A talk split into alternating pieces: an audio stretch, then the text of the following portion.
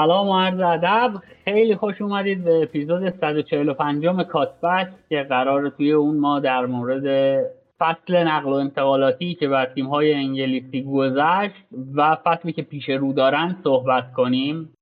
باز هم من از بچه ها اجازه می‌خوام که علا رقم کاری که همیشه می‌کنیم یک موضوع رو برای بار آخر در مورد کامنت ها و زبانی که بچه ها باش صحبت می‌کنن ببندم. در کمال احترام اپیزود قبل ما خیلی انتقاد گرفتیم به استفاده کردن کلمات انگلیسی توسط سامان و تهران. من یه نکته رو بگم. ما دو راه پیش رومونه. یا این که بگیم ترجمه می‌کنیم هر جایش بود سوال کنید به صورت متنی وظیفمونه بنویسیم. یا اینکه بچه هایی که ایران زندگی نمی‌کنن کسی مثل تهران که از ده سالگی یازده سالگی اون خارج از ایران زندگی کرده سامانی که مدت هاست ایران زندگی نمی‌کنه. اینها رو بخوایم مجبور کنیم جوری که راحت نیستند صحبت کنن. که هرگز اتفاق دوم نخواهد افتاد. در کمال احترام هر انتقادی از این به بعد به شیوه یا زبانی که بچه ها استفاده می‌کنن باشه نادیده گرفته میشه. شما حق دارید بیرحمانه نقد کنید ولی ما دیگه پاسخی نمیدیم. آزادید که هم هر اپیزود بیاید نقد کنید هر اپیزود بیاید فوش بدید. ما دسترسیتون به کامنت گذاشتن رو هم هرگز نمیبندیم. ولی توی کاتبک این اتفاق نخواهد افتاد که به کسی گیر بدیم که فلان کلمه رو استفاده نکن فلان کلمه رو به جاش استفاده کن. خیلی مخلصم طولانی هم شد. بریم سراغ اصل مطلب. با تیم هایی شروع می‌کنیم که تازه توی این فصل به لیگ برتر انگلستان اضافه شدن یعنی لوتن تاون، برلی و شفیلد. در مورد لوتن تاون چون اینجا یکی از بچه ها مفصل تر حرف داره با لوتن شروع می‌کنیم که سامان می‌خواد یه داستانی در مورد این تیم بگه که به نظر خودش جذابه و احتمالا در مورد لوتن مفصل تر می‌خوام صحبت کنیم. پس همین ابتدا میکروفون رو تقدیم سامان زمانزاده می‌کنیم. سامان جان سلام. در خدمت هستیم با داستانی که از لوتن می‌خوای برامون تعریف کنی و مال زمانیه که قبل ضبط با هم صحبت کردیم. هنوز خیلی اتفاقا نیفتاده مرسی نوید. سلام به تو و سلام به شنونده های کاتبک.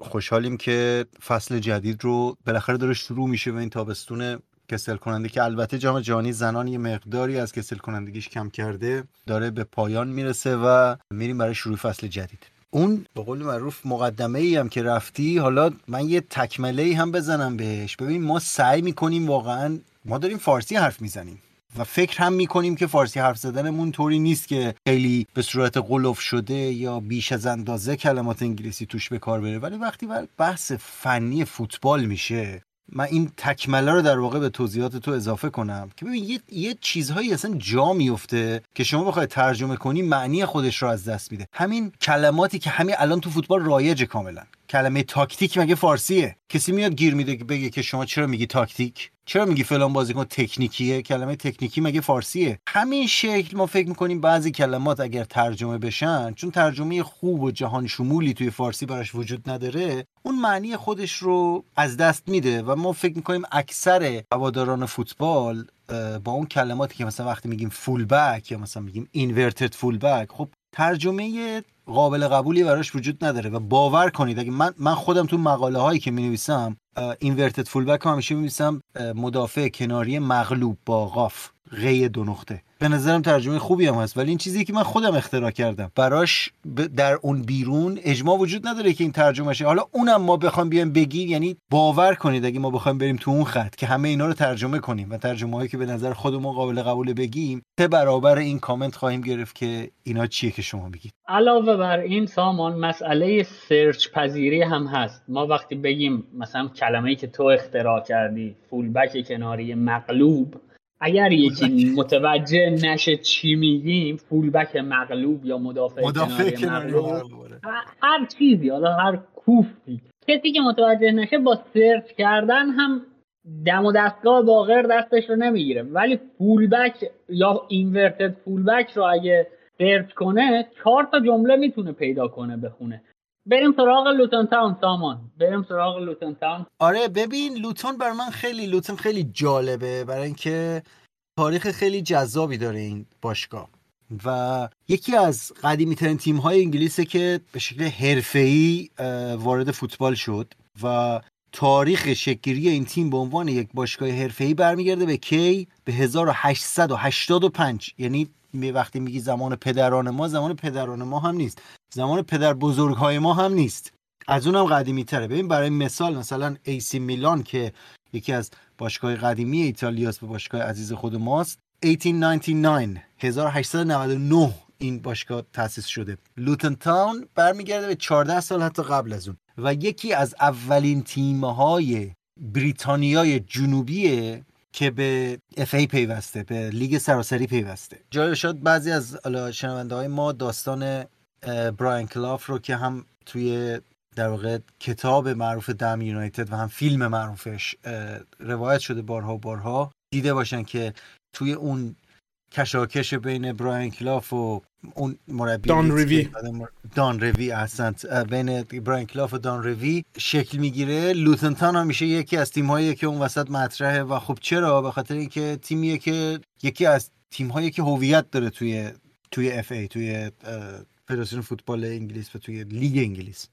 و من می‌تونم تشبیه کنم سعود لوتن تاون به پریمیر لیگ رو به زمانی که دو سه فصل قبل پارما به تریا صعود کرد دوباره. که همه خیلی هیجان زده بودن که یکی از تیم هایی که کرکتر داره هویت داره دوباره برگشته به سریا در مورد لوتنتان به خاطر اینکه زمان غیبتشون خیلی طولانی شده شاید اون هیجان خیلی بیشتر نزد همون اینجا دیگه همون پدر بزرگ های ما میشه. حتی من دنبال می‌کردم برنامه هایی که راجع به سعود لوتن تاون ساخته شده بود مثلا می‌رفتن سراغ هوادارای این تیم از دهه 80 میلادی که هنوز زنده هستن و هنوز در واقع میرن استادیوم و تیم رو دنبال می‌کنن که آقا اینا خیلی اموشنال شدن احساساتی شده بودن که بله ما 50 سال دیدیم 40 سال صبر کردیم تا به این نقطه برسیم. خب 40 سال 43 سال ما سال قبل دو سال قبل اینو در مورد لیدز داشتیم دیگه که خب زمان انتظارشون اگه اشتباه نکنم 16 17 سال بود. ما اینجا یه چیزی شبیه لیدز یونایتد رو داریم. فقط با این تفاوت که زمان انتظارشون بارها بارها طولانی تره لوتن شهر کوچکیه در واقع در شمال لندن همین از لندن که بری به سمت بالا می‌رسی به واتفورد یه ذره بری بالاتر می‌رسی به لوتن تاون. و حالا جالب هم هست که این واتفورد و لوتن یه connection ی هم در این مربی که الان در رأس باشگاه لوتن تاون هست دارن و اونم حالا به موقع خودش می‌رسیم راجبش حرف می‌زنیم. ولی چیزی که در, این در مورد این تیم جالبه این بود که آقا در یک زمانی اینا هدف گذاری کردن که ما باید برگردیم به پریمیر لیگ. ببین پریمیر لیگ من فکر می‌کنم برای هر باشگاهی که تو division های مختلف لیگ انگلیس الان فعال باشه خب ما ده ها باشگاه داریم. پریمیر لیگ اوج فوتبال جهانه. یعنی جاییه که اوج توجه فوتباله. و خیلی مهمه که ما درک کنیم صعود یک تیم به پریمیر لیگ خصوصا اگر اون تیم مال یک شهری باشه مال یک شهر کوچکی باشه مال یک محله ای باشه. نه تیم های معروف همیشگی گیم چنجره یعنی بازی رو عوض می‌کنه برای شهر نه برای فقط یک باشگاه و نه فقط برای یک باشگاه ورزشی. شما اگر ببینید الان از وقتی که لوتن تاون صعود کرده به پریمیر لیگ مصاحبه ها رو می‌خونی یعنی شهردار لوتن اومده گفته آقا این چه فرصت بزرگیه برای اینکه ما شهرمون رو پرزنت کنیم به جهان. اینجا می‌خوام توجه رو جلب کنم که فوتبال چه پدیده عجیبی شده که آقا یک شهری میاد میگه آقا ما الان در معرض دید جهانیم.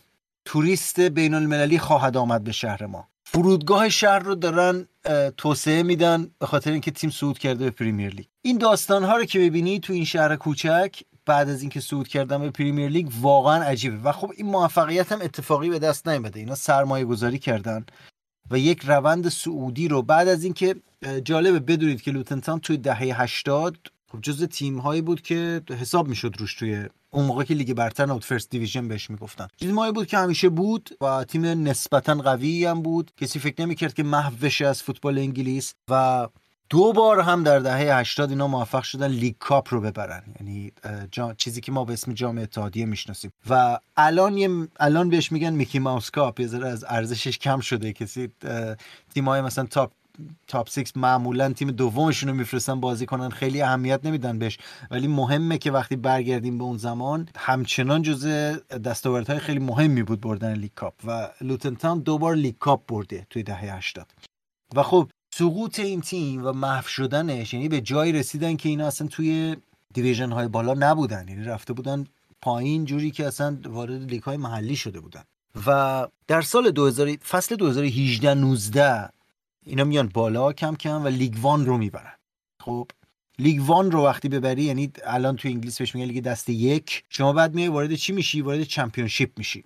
که یک مرحله قبل از پریمیر لیگ رسیدن از چمپیونشیپ به لیگ برتر شاید من بتونم بگم واقعا بی اغراق دارم میگم سخت ترین کار در جهان فوتباله. چون 24 تا تیم هستن در چمپیونز لیگ در ببخشید در چمپیونشیپ که اینها تا پای قتل هم دیگه میرن تا پای کشتن هم دیگه توی زمین میرن. به خاطر اینکه مثل اینه که شما از مثل بردن لاتریه برای یه تیم ورود به پریمیر لیگ.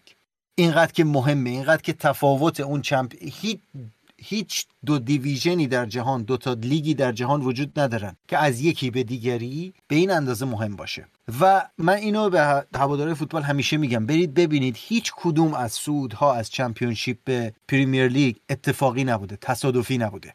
یعنی شما ممکنه توی سایر کشورها ببینید که یه تیمی بر حسب اتفاق چند تا بازیکن خوب تو جمع میشن یه کمپین خوبی دارن یه فصل خوبی دارن و میان بالا. ولی توی چمپیونشیپ به پریمیر لیگ همیشه این شکلیه که یک برنامه ریزی درست وجود داره recruitment درست بازیکن ها وجود داره و مهمتر از اون یک مجموعه باشگاه و حتی از اون بالاتر مثل اتفاقی که تو لوتن تاون افتاده یک شهر پشت تیم می‌ایستن که این رو در واقع به دست بیارن. الان برای لوتن تاون این به دست اومده و سوال اینه که چقدر می‌تونن بمونن توی پریمیر لیگ. اتفاقی که افتاده شهردار شهر اومده مصاحبه کرده commissioner های در واقع city hall. همه خیلی هیجان زده‌ن نسبت به این اتفاق که اینا برگشتن به پریمیر لیگ. آیا می‌تونن بمونن؟ این سوالیه که سوال منم هست. ولی مسئله اینه که توی تابستون اینا روال خودشون رو sustainability خودشون رو همونطوری که بوده ادامه دادن. اینم فراموش نکنیم که اینا با توی پلی آف اومدن. یعنی جز دو تا تیم اولم نبودن که مستقیم بیان و خیلی شهرم هیجان زده است. ولی جالبه که هیجان خودشون رو به شکل خریدهای هیجانی بروز ندادن. معمولا ما می‌بینیم که تیمایی که میان از چمپیونشیپ به پریمیر لیگ سری خرید هیجانی انجام میدن. به خاطر همین من خیلی دلم می‌خواد ببینم این تیم که به سرنوشت پارمای ایتالیا دچار میشه یا نه. یعنی تیمیه که همه منتظر بودن بیاد بالا و اومد بالا و پارما دوباره سقوط کرد. حالا می‌خوام ببینم اتفاق برای لوتن تاون میفته یا نه. خیلی به شخصه خیلی هیجان زدم که نهایی هم که می‌خواستم اضافه کنم راجع مربیشه که من به نظرم واقعا جا داره که ازش حتما یاد کنیم. چون که کسی بود که ببین لوتن تاون توی از گفتم از 2018 19 که چمپیونشیپ رو ببخشید لیگ وان رو برد مدام توی سری سعودی بود توی چمپیونشیپ. یعنی مدام توی رتبه هایی که به دست می آورد توی چمپیونز توی چمپیونشیپ مثلا دوازدهم بعد اومد فصل بعد ششم شد. می اومد وارد پلی آف می‌شد ولی نمی‌تونست بیاد بالا. اون push نهایی که آقا شما باید به اون باور برسید که من می‌تونم توی بهترین لیگ جهان بزرگترین لیگ جهان بازی کنم و در جلوی چشم همه دنیا باشم. اینو راب ادواردز به نظرم رقم زد. مربی که خیلی کم انگاشته بود و توی واتفورد هم که موقعی که رفت اخراج شد به سرعت و کسی اصلا حرفی ازش نمیشنید. من فکر می‌کنم ما فصل بعد از رابرت وارز خواهیم شنید. به خاطر اینکه این کسی بود که اومد و این باور رو القا کرد به این تیم که شما می‌تونید. این مربی خیلی سابقه چندانی نداره اما داره میاد در ویترین بزرگ مربیان جهانی به محک گذاشته بشه. من با توجه مطالعه که رو سبک بازی تیم کردم و روی باوری که این مربی به بازیکنان القا کرده به تیم القا کرده که ما اومدیم که بمونیم من فکر می‌کنم برخلاف چیزی که خیلی فکر می‌کنن لوتن اومده که بمونه. حالا این چیزی که یه کمی باید بریم جلوتر تا ببینیم چطوره. ممکنم هست که در ابتدا خیلی اوورولم بشن خیلی تحت تاثیر جوی قرار بگیرن بازیکن بزرگی ندارن و بازیکن بزرگی هم نخریدن. باید ببینیم که اون روح فوتبال من شوخی هم دوستان می‌کنم با من سر این کلمه اون روح فوتبالی که تو لوتن تاون داره امسال توی لیگ برتر چطور عمل می‌کنه و آیا موفق خواهد شد در مقابل این ستاره ها اون چیزی که خود شهر براش برنامه ریزی کرده بهش برسه یا نه؟ ممنون ساما اون کاری که دوستان البته با رو فوتبال می‌کنن اسمش مسخره است. شوخی نیست. راستش رو بخوای مسخرمون می‌کنن. با این کلمه شوخی رو می‌کنن ممنون سامان. ما از موقعی که مجید رو کمتر داریم مجید به دلیل شغلش کمتر وقت می‌کنه بیاد با ما سر زب محمد رضا نقشش رو به عهده گرفته. در مورد همه چیز نکته داره. ما می‌خواستیم برنلی و شفیلد رو هم ندیده. بگیریم محمد رضا قبل ضبط گفت نه من نکته هایی دارم. محمد رضا سلام. نکته هات رو در مورد این دو تیم میشنوه سلام نوید. سلام به بقیه دوستانی که هستن در جمع ما. حالا خوب شد که سر لوتن چیزی نکته نگفتم. الان داشتم فکر کردم سامان همه حرف زد. من بیام نکته بگم در مورد لوتن. چند تاش به نظرم خیلی مهم بود. یکیش این که حالا بذار این یه دونهش رو بگم. این که تنها باشگاه تو پرمیر لیگ الان داره به صورت سهامی داره میشه.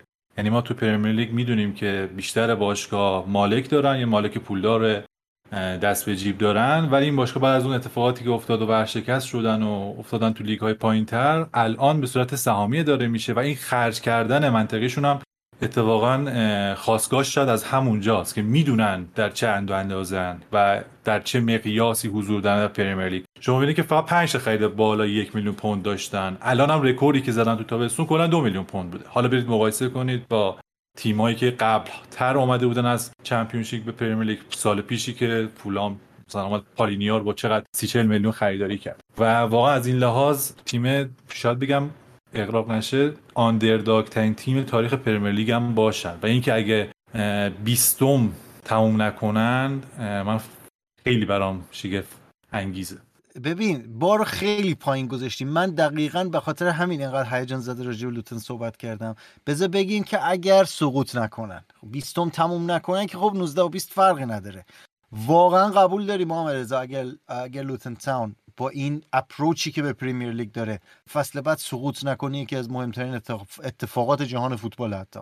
قطعا. من دارم میگم واقعا این که 19 18 بشه حتی دستاورده با توجه به اینکه اصلا این باشگاه در حد و اندازه یک تیم پرمیر لیگ اداره نمیشه. اصلا ثروت یک تیم پرمیر لیگ رو نداره. و اینو خودشون هم خیلی خوب می‌دونن تیمیه که بعد از مدت ها شما در این در اشل پرمیر لیگ همچین چیزی نداشتیم که هفته دوم بازی با برنلیشون رو به خاطر ترمیم و بازسازی ورزشگاه بذارن عقبتر تغییر بندازن که دچار مشکل نشن. یعنی پولی که شاید از اون پاداشی که رسیدن به پرمیر لیگ دارن دارن خرج توسعه و زیرساختشون حتی می‌کنن. انقدر این تیم از نظر مالی قابل مقایسه با سایر تیم‌ها نیستش. ولی دو تا تیم دیگه ای که حالا بالا اومدن باز یه تراز مالی مثبتتری داشتن.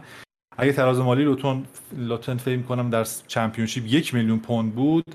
این دو تیم بالای 20 میلیون خرج کردن و حالا مهمترین پروژه احتمالاً تیم برنلی بود که ونستون کمپانی اومد. 101 امتیاز توی چمپیونشیپ کسب کردن که خودش بعد از مدت ها که فکر کنم فصل 15 16 لستر به این عدد رسید دستاورد خیلی بزرگی تو سال اول. این که یک تیمی که کاملا پسیو بازی می‌کرد رو تو یک فصل تبدیل بکنه که position play بازی بکنه. چیزی که ما از پپ گواردیولا می‌دونیم. خب ونسان کمپانی هم که می‌دونید. شاگرد گواردیولا بوده.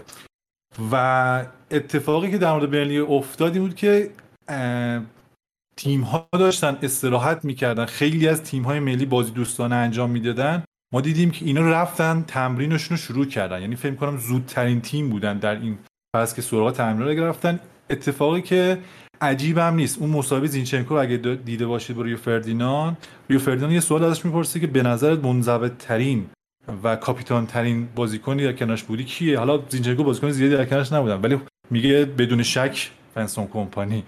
و این خب برام جالبه. یه خرید جالبم داشتن که اول خیلی از هوادارهای تیم های مخالف سیتی رقیب سیتی می‌گفتن چه خبره؟ این همه هزینه برای دروازه‌بان بشه. ولی ما دیدیم که توی یورو یورو زیر 21 سال چه دروازه‌بان فوق‌العاده می‌تونه خیلی کارساز باشه برای تیم برنلی. در مورد شفیلد چیز خاصی نیست. اولا اینکه خیلی از بازیکنان قرضی که داشتن رو نتونستن تمدید کنن باشون. یه بازیکن داشتم فکر کنم نیتن تلا که بهترین بازیکنشون بود برگشت به ساوثهمپتون و هنوز دارم مذاکره می‌کنم با ساوثهمپتون که نگهش دارن اگر اشتباه نکنم. و مال به جز نیوکاسل ما یه تیم دیگه ای داریم که مالکش عربستانیه. حالا این خیلی مربوط به اون بحث بن سلمان شاید نباشه ولی یکی از شاهزاده عربستانی که خب به دولت عربستان نزدیکه. و دنبالی هست که اصلا باشگاه هم بفروشه. شاید این دلیلی که این فصل و این تابستون خیلی خرج نکرده برای شفیلد اینه که دنبال اینه که حالا با توجه به اینکه شفیلد در پرمیر لیگ هست برندش یه ذره بیشتر و قوی تر شده از نظر درآمدزایی بتونه به یک فروشنده خوب با قیمت بالا بفروشه. همین دو تا به نظرم کافیه. بذاریم تا لیگ ببینیم بازیایی که می‌کنن چیه. ممنون محمد رضا. الان اسم از عربستان اومد. خوبه که من اینجا توصیه کنم که اگر اپیزود قبلی ما رو یعنی کاتبک پلاس 19 رو نشنیدید بشنویدش در مورد پروژه عربستان در ورزش و پروژه گنده تری که هست و در ورزش صحبت کنیم. و اینکه عربستان انقدر شاهزاده داره که می‌تونن با دولت فاصله دور یا نزدیک داشته باشن. میشه قشنگ مقایسهشون کرد. یه طیفی هستن که دستشون در نکنه. من در مورد این شاهزاده عربستانی مثلا همیشه اینطوری می‌گفتم که آقا اینا تفاوتشون از نظر مثلا ثروت و فلان اینا اینه که یکی مثلا تو خونهشون به عنوان حیوان خانگی سه تا شیر نگه میداره اون یکی مثلا دو تا شیر روی پلنگ نگه میداره. درک اینکه ثروت اینا چه شکلیه برای اداره یک تیم فوتبال واقعا تعداد شاهزاده های سعودی و غیر از اون حالا عرب تو کویت و امارات و اینا آدمایی داریم که اینقدر پول داشته باشن. خیلی عجیبه که تعداد آدم هایی که بتونن افورد کنن یه تیم فوتبال رو بدون اینکه نگران بازگشت مالی باشن در اروپا در واقع هزینه هاش رو بدن هر سال انقدر زیاده که ما باورمون نمیشه. و خیلی جالبه که خب یه تیم یکی از تیمایی که اومده پریمیر لیگ در واقع چنین وضعی داره ولی اگر ساختار فوتبال اروپا تغییر نکنه به یه نوعی شاهد بیش از اینها هم خواهیم بود به نظر من.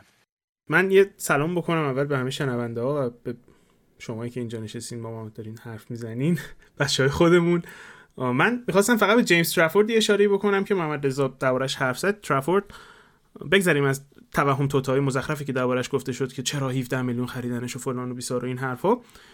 ترافورد بازیکن خیلی جذابیه. یک دروازه‌بان انگلیسی قد 1.92 که حالا قد برای بازیکنهای فوتبال هرچی دلشون بخواد میگم خیلی مسئله نیستش که شما بتونین روش حساب باز کنید ولی دروازه‌بان قد بلندیه بازی با پای خیلی خوبی داره. هم تو آکادمی سیتی بازیکن خوبی بوده هم پارسال با اینکه تو بولتون بازی می‌کرده و توی لیگ وان بوده باز هم دروازه‌بان خوبی بوده. من فکر می‌کنم یه ذره punt بزرگی یه ذره ابچین شانس بزرگی برداشته برنلی برای اینکه دروازه‌بان از لیگ وان بردارن مستقیم بیارنش پریمیر لیگ. اما ترافورد قطعا آینده دروازه‌بانی انگلیسه. یعنی شما اگر در هر کپاسیتی در هر سایزی به فوتبال انگلیس علاقه دارین بعد آرزو کنین که از این یه چیزی در بیاد که نسل آینده انگلستان مثل نسل قدیمیش نقطه ضعفش دروازه‌بانش نباشه. مرسی تهران. ما در هیچ سایزی به فوتبال انگلستان علاقه نداریم و امیدوار جدی اینم خیلی جالبه که مدت هاست انگلستان هر دروازه‌بانی یکم از متوسط بالاتر میاد امید و آینده دروازه‌بانی انگلستان لقب می‌گیره. ولی واقعا ترافورد یکم از همه اونهایی که تا الان اسمشون اومده که quality و کیفیت بهتری داره. ما از این سه تیم بگذریم.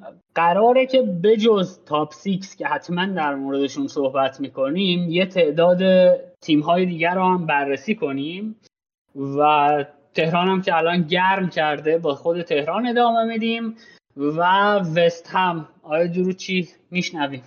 خب در رابطه با وست هم تا روزی که ما داریم ضبط می‌کنیم وست هم تنها تیم پریمیر لیگی که هیچ خریدی نداشته. تنها کاری که تا الان کردن این بوده که با ادسون آلوارز از آژاکس توافق کردن با قیمت 39 39.5 میلیون یورو. و در تلاشن که بتونن مکتامینی رو بگیرن. پیشنهاد 30 میلیون پوندی فرستادن. خبرها جوریه که به نظر می‌رسه که یونایتد فکر می‌کنه می‌تونه 45 میلیون پوند بگیره به خاطر مکتامینی و پیشنهاد 20 میلیونی و 20 میلیون پوندی و بعدش هم 30 میلیون پوندی برای مگوایر فرستادن که جفتش رد شد. اتفاقی که در حال حاضر داره تو وست هم میفته بعد از فروش اسکاماکا که اونم داستانیه که میشه ساعت ها دربارش حرف زد که شما بازیکنی رو بیاری و توی دوازده ماه به این نتیجه برسی که این بازیکن کلهم به تیم ما نمی‌خوره. که خب پارسال من همچین جای نشسته بودم و با محمد رضا نشسته بودیم و من گفتم که اسکاماکا اگر مایس بخواد سیستمش رو عوض بکنه مهاجم بسیار مناسبیه. و مسئله اینه که من به عقل خودم شک می‌کنم که من چرا به این فکر نکردم که مگه پارسالش هالر رو نیاورد؟ سباسیان آلر بازیکن بدی نیست. تو آژاکس بازیکن بدی نبود تو دورتموند هم بازیکن بدی نبود. و خب این مربی مسلما نمی‌خواد فوتبالش رو عوض بکنه و اگر این بازیکن ها رو می‌گیره به نظر می‌رسه این مربی نمی‌فهمه داره چه بازیکنی می‌گیره. و نقطه ای هم که الان رسیدن تیم شتایتن آلمانی که الان اومده و دیرکتور فوتبال وست هم شده به نقطه ای که در حال حاضر رسیدن همینجاست که عملا اشتایتن بهش گفته که تو نمی‌فهمی داری چی می‌خری و من به نظر تو بازیکن نمی‌خرم. به خاطر اینکه هر بازیکن تو دو تا مهاجم خریدی هر کدوم رو سی میلیون پول دادی سر 6 ماه سر یک سال گفتی نمیخوامش ردش کردی و رفته. اتفاقی که تو وست هم داره میفته اتفاق جالبیه. من به شخص تعجب نمی‌کنم اگر قبل از فوریه مویس اخراج بشه. من نمی‌دونم چقدر دیگه می‌تونن تحمل کنن تو اون باشگاه وضعیتی که با مویس بوده تا الان. هر اتفاقی افتاده هر بهونه تونستن واسش جور کردن. من معتقد بودم که پارسال بعد از بردن کنفرانس لیگ و فروختن رایس بهترین موقع است که شما یک دفتری رو ببندی یک chapter ی رو ببندی از آقای مویس تشکر کنی. باش خدافظی بکنی یک مربی جدید بیاری ستاره باشگاهم که داری میفروشی یک پول هنگفتی وارد باشگاه میشه و از اول شروع کنیم از نو شروع کنیم. با یک سیستم جدید با یک مجموعه جدید با یک کادر جدید. تیم شتایتن هم که اومده کلا باشگاه یک حالت نوعی بگیره. مارک نوبل که پیارسال خدافزی کرد رایس هم که الان رفته. به سمت نوعی حرکت بکنیم. نکردن این کار رو به هر دلیلی من به شخص اصلا تعجب نمی‌کنم اگه تا قبل از فوریه مویس اخراج شده باشه. نه به خاطر اینکه مربی بدیه به خاطر اینکه من احساس می‌کنم که اون آبه دیگه گلالود شده و این حسه دیگه بین دو طرف از بین رفته. اینکه ما الان هفته اول آگوست تموم شده سه هفته دیگه از پنجره نقل و انتقالاتی مونده و وست هم هنوز نتونسته خریدی انجام بده برای من اصلا نشانه جالبی نیست. با اینکه کاملا درکش می‌کنم. و این فکر می‌کنم مثال خوبی هم هست وست هم برای اینکه بهتر متوجه بشیم که دقیقا یک باشگاه پریمیر لیگی که بهترین لیگ دنیاست همونجوری که سامان گفت و ویترین فوتبال جهانه و top فوتبال اروپا است و top فوتبال جهانه چقدر یک باشگاه می‌تونه بد اداره بشه توی پریمیر لیگ. همونطور که مهران گفت حالا نمی‌دونم چقدر از این لحاظ موافقه این گرفتن کنفرانس اروپا از نظر از جنبه مدیریتی می‌خوام بگم. بدترین اتفاق برای وست هم بود. چون حس می‌کنم اگر اینا کنفرانس رو نمی‌گرفتن مویس اخراج می‌کردن و مربیایی که حالا دنبالشون بودن تا مربی محبوب خودم هم هست فونسکا رو می آوردن حالا دنبال یکی از گزیناشون بود قطعا. و این اتفاق باعث شد که مویز قوی تر بشه موزش در باشگاه. و الان انگار یک تنابیه. یه طرفش اشتایتن گرفته یه طرف دیگهش دیوید مویز گرفته. هی دارن همدیگر می‌کشن. گزینه‌های این دارن براش پیشنهاد میده. از طرف دیوید سالیوان خود سالیوان به عنوان chairman اونجا نمی‌دونه که الان طرف کیو بگیره. یه دو تا گزینه از اون می‌گیره دو تا گزینه محبوب اشتایتن میگه. اشتایتن بگم که یکی از بهترین مدیر technical director های توی آلمان بود. مدیری که توی لورکوزن سوابق درخشانی داره بازیکنهای خیلی خوبی آورده تپسوبا رو آورده که همین الان 60 میلیون هم به تاتنام نمیدن. اون بازیکن اکوادوریشون الان یادم رفت این کاپی فکر کنم بازیکنی بود که از ناکجا آباد آوردنش. خود دیابی رو با قیمت خیلی کم آوردن حالا الان مسنوفیلا فروختن. چنین مدیریه که با این ساختار آشناه و دنبال بازیکنهایی هست مثل ادسون آلوارز که به تیم اضافه بشن و به عنوان بازیکن تمام شده نباشن. بعدها براشون ارزش افزوده ایجاد بشه بتونن بفروشن دوباره این چرخه رو ادامه بدن. حالا باید ببینیم چه اتفاقی میفته من خودم مثل مهران پیش بینی که تو هفته های ابتدایی وستهم نتیجه نمی‌گیره و مویس رو خیلی زود اخراج می‌کنن. ببین این حرفی که می‌زنی محمد رضا یک بخشیش بذار این context رو از دست ندیم که یک بخشیش به خاطر اینه که تیم اشتایتن پریروز اومده تو باشگاه و مویس چندین سال اونجاست.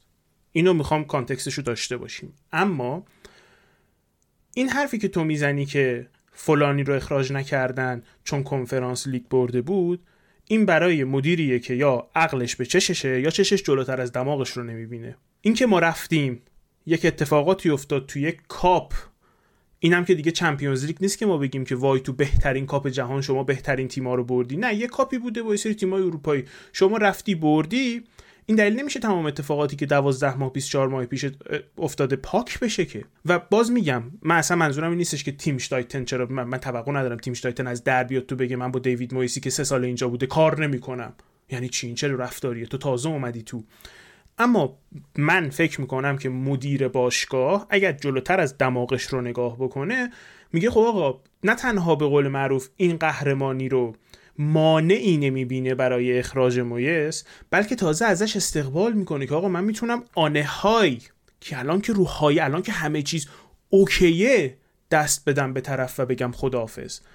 و من فکر می‌کنم این بهونه که مثلا ما بگیم که چون قهرمان شدن اخراجش نکرده یه جورایی اینه که ما می‌خوایم تقصیر رو از مدیره بگیریم. که خب تیم قهرمان شده بود دیگه چی کار می‌کردی؟ در که خب چی کار می‌کردی؟ نتیجهش میشه اینی که الان می‌بینی. من توقع دارم که یک مدیر تو یک مجموعه بتونه تصمیماتی بگیره که همه باش به قول معروف نمی‌دونم چی جوری بهت بگم. کامن سنس خیلی کلمه جالبی نیست. اما تصمیمی که همگان باش موافق نیستن. یک موقعی توی مدیر که داری از بالای مجموعه به توی مجموعه نگاه می‌کنی چیزی رو می‌بینی که مایی که بیرون مجموعه نشستیم نمی‌بینیم. عمل کن.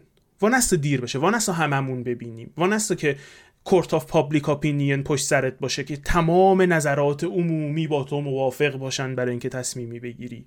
مهران کاملا موافقم در این مورد. بعد ببین خب این چیزی که تو میگی انتظاری که از یک مدیر داری باید ببینی که چقدر چند یا چند تا مدیر اینجوری داریم. یک مدیر ممتاز خیلی خفن شاید چنین کاری بکنه. ولی کسی که سالیوان و board ببین همین اشتباهشون در تابستون تو ببین کسی که رایس رو فروخ ابتدا و الان تمام تیم هایی که ازشون می‌خواد بازیکن بگیره میگن آقا تو الان جیبت پر پوله. 50 تا باید بدی برای ادسون وارز 70 تا باید بدی برای پالینیا. اگر زودتر می‌رفتن سراغ گزینه‌های مد نظرشون الان این جا نبودن که تنها تیمی باشن که بدون خرید باشن. این تدبیرشون در چنین مسئله کوچیک رو حالا تو فرض کن نسبت بدی به اینکه یک مربی که جام آورده برات رو بخوای تو چند روز بعدی اخراج کنی. من به نظر اصلا انتظار نباید داشته باشین از سالیوان و برده بسن خیلی ممنون تهران خیلی ممنون محمد رضا. من از اینجا یه سلامم بکنم به علی رضا جوادی. من دو فصل پیش این کاپی رو توی فیفا خریده بودم. بهم می‌گفت میری آشغال می‌خری. ایشالله که یه تصمیمش رو عوض می‌کنه. بریم سراغ تیم بعدی. آقای سامان زمانزاده. بیا در مورد نیوکسل صحبت کن. تیمی که شاید بتونه جای تاتنهام رو توی top six بگیره. یعنی لایق این باشه که جاش رو بگیره ولی همچنان top six محسوب نمیشه. نیوکاسل رو چطور می‌بینید آقای زمانزاده در فصل آینده با ادی هاو نوید من فکر می‌کنم من فصل قبل به اندازه کافی صحبت هم راجع نیوکاسل کردم. یعنی اونقدر که من passionate بودم هیجان زده بودم در مورد نیوکاسل فصل قبل. حقیقتش این فصل اونقدری نیستم. چرا؟ برای اینکه خب الان نیوکاسل اومده توی زیر نورافکن همه در واقع توجهشون به نیوکاسل. دیگه اون سهمیه ای که قرار بود بگیره و نشون بده که ادی هاو چه مربی خوبیه و چه تیم خوبی ساخته اونو گرفته و این فصل خب همه توقع دارن از نیوکاسل. پس به خاطر همین ممکنه برعکس بشه اتفاقی که این فصل میفته یعنی توقع ها انقدر زیاد باشه از این تیم که عملکردشون توقع رو برآورده نکنه. اما من اگه به طور خلاصه بخوام بگم چیزی که فصل قبل در مورد نیوکاسل من دوست داشتم جدای از بازی تیم و شکل شکل بازی تیم زیر نظر ادی ها از نظر تاکتیکی و از نظر استراتژی که حالا خیلی جالبم از خیلی ها انتقاد کردن به اینکه ادی ها تیمش کثیف بازی می‌کنه. یعنی وقت تلف می‌کنه خطاهای زیادی می‌کنن و حتی من چند روز پیش بود که دیدم گویا قرار این سیستم محاسبه هوشمند وقتهای تلف شده که توی جام جهانی هم استفاده شد اداپت بشه توی پریمیر لیگ و توی لیگ اروپایی به کار گرفته بشه که چیزی که خواهیم دید اینه که وقت تلف کردن دیگه فایده ای نخواهد داشت چون هر چقدر شما وقت تلف کنید 10 دقیقه 11 دقیقه 12 دقیقه 15 دقیقه آخرش و توی همین فن بیس های تیم های دیگه پریمیر لیگ هم می‌گفتن که خب نیوکاسل تموم شد. یعنی نیوکاسل ادی ها اگر این قانون بیاد دیگه به جایی نمی‌رسه. خب بدیهیه که من مخالفم با این حرف چون من این تیم رو بهش اعتقاد دارم یعنی فصل قبل. مهمترین چیزی که باعث می‌شد من اینقدر دفاع کنم از این تیم این بود که علیرغم تمام حرفایی که در مورد اکوایر شدن یا گرفته شدن این تیم توسط سعودی ها و پول کلانی که داشتن تیم خرید گذافی به اون صورت نکرده بود و خرج چندانی در ترانسفر مارکت نکرده بود. یه دونه همون ایساک رو گرفته بودن هفتاد میلیون حدودن که اونم تازه مصدوم بود. بیشتر فصل اصلا خیلی بازیکن خوبیه ها یعنی من یکی از نکته هایی که در مورد نیوکاسل می‌خوام اشاره کنم این که تازه فصل بعد احتمالا ما این بازیکن رو خواهیم دید که چه چه موجود عجیبیه واقعا. فصل قبل ازش کم دیدیم چون بیشتر فصل مصدوم بود و نمی‌تونست بازی کنه.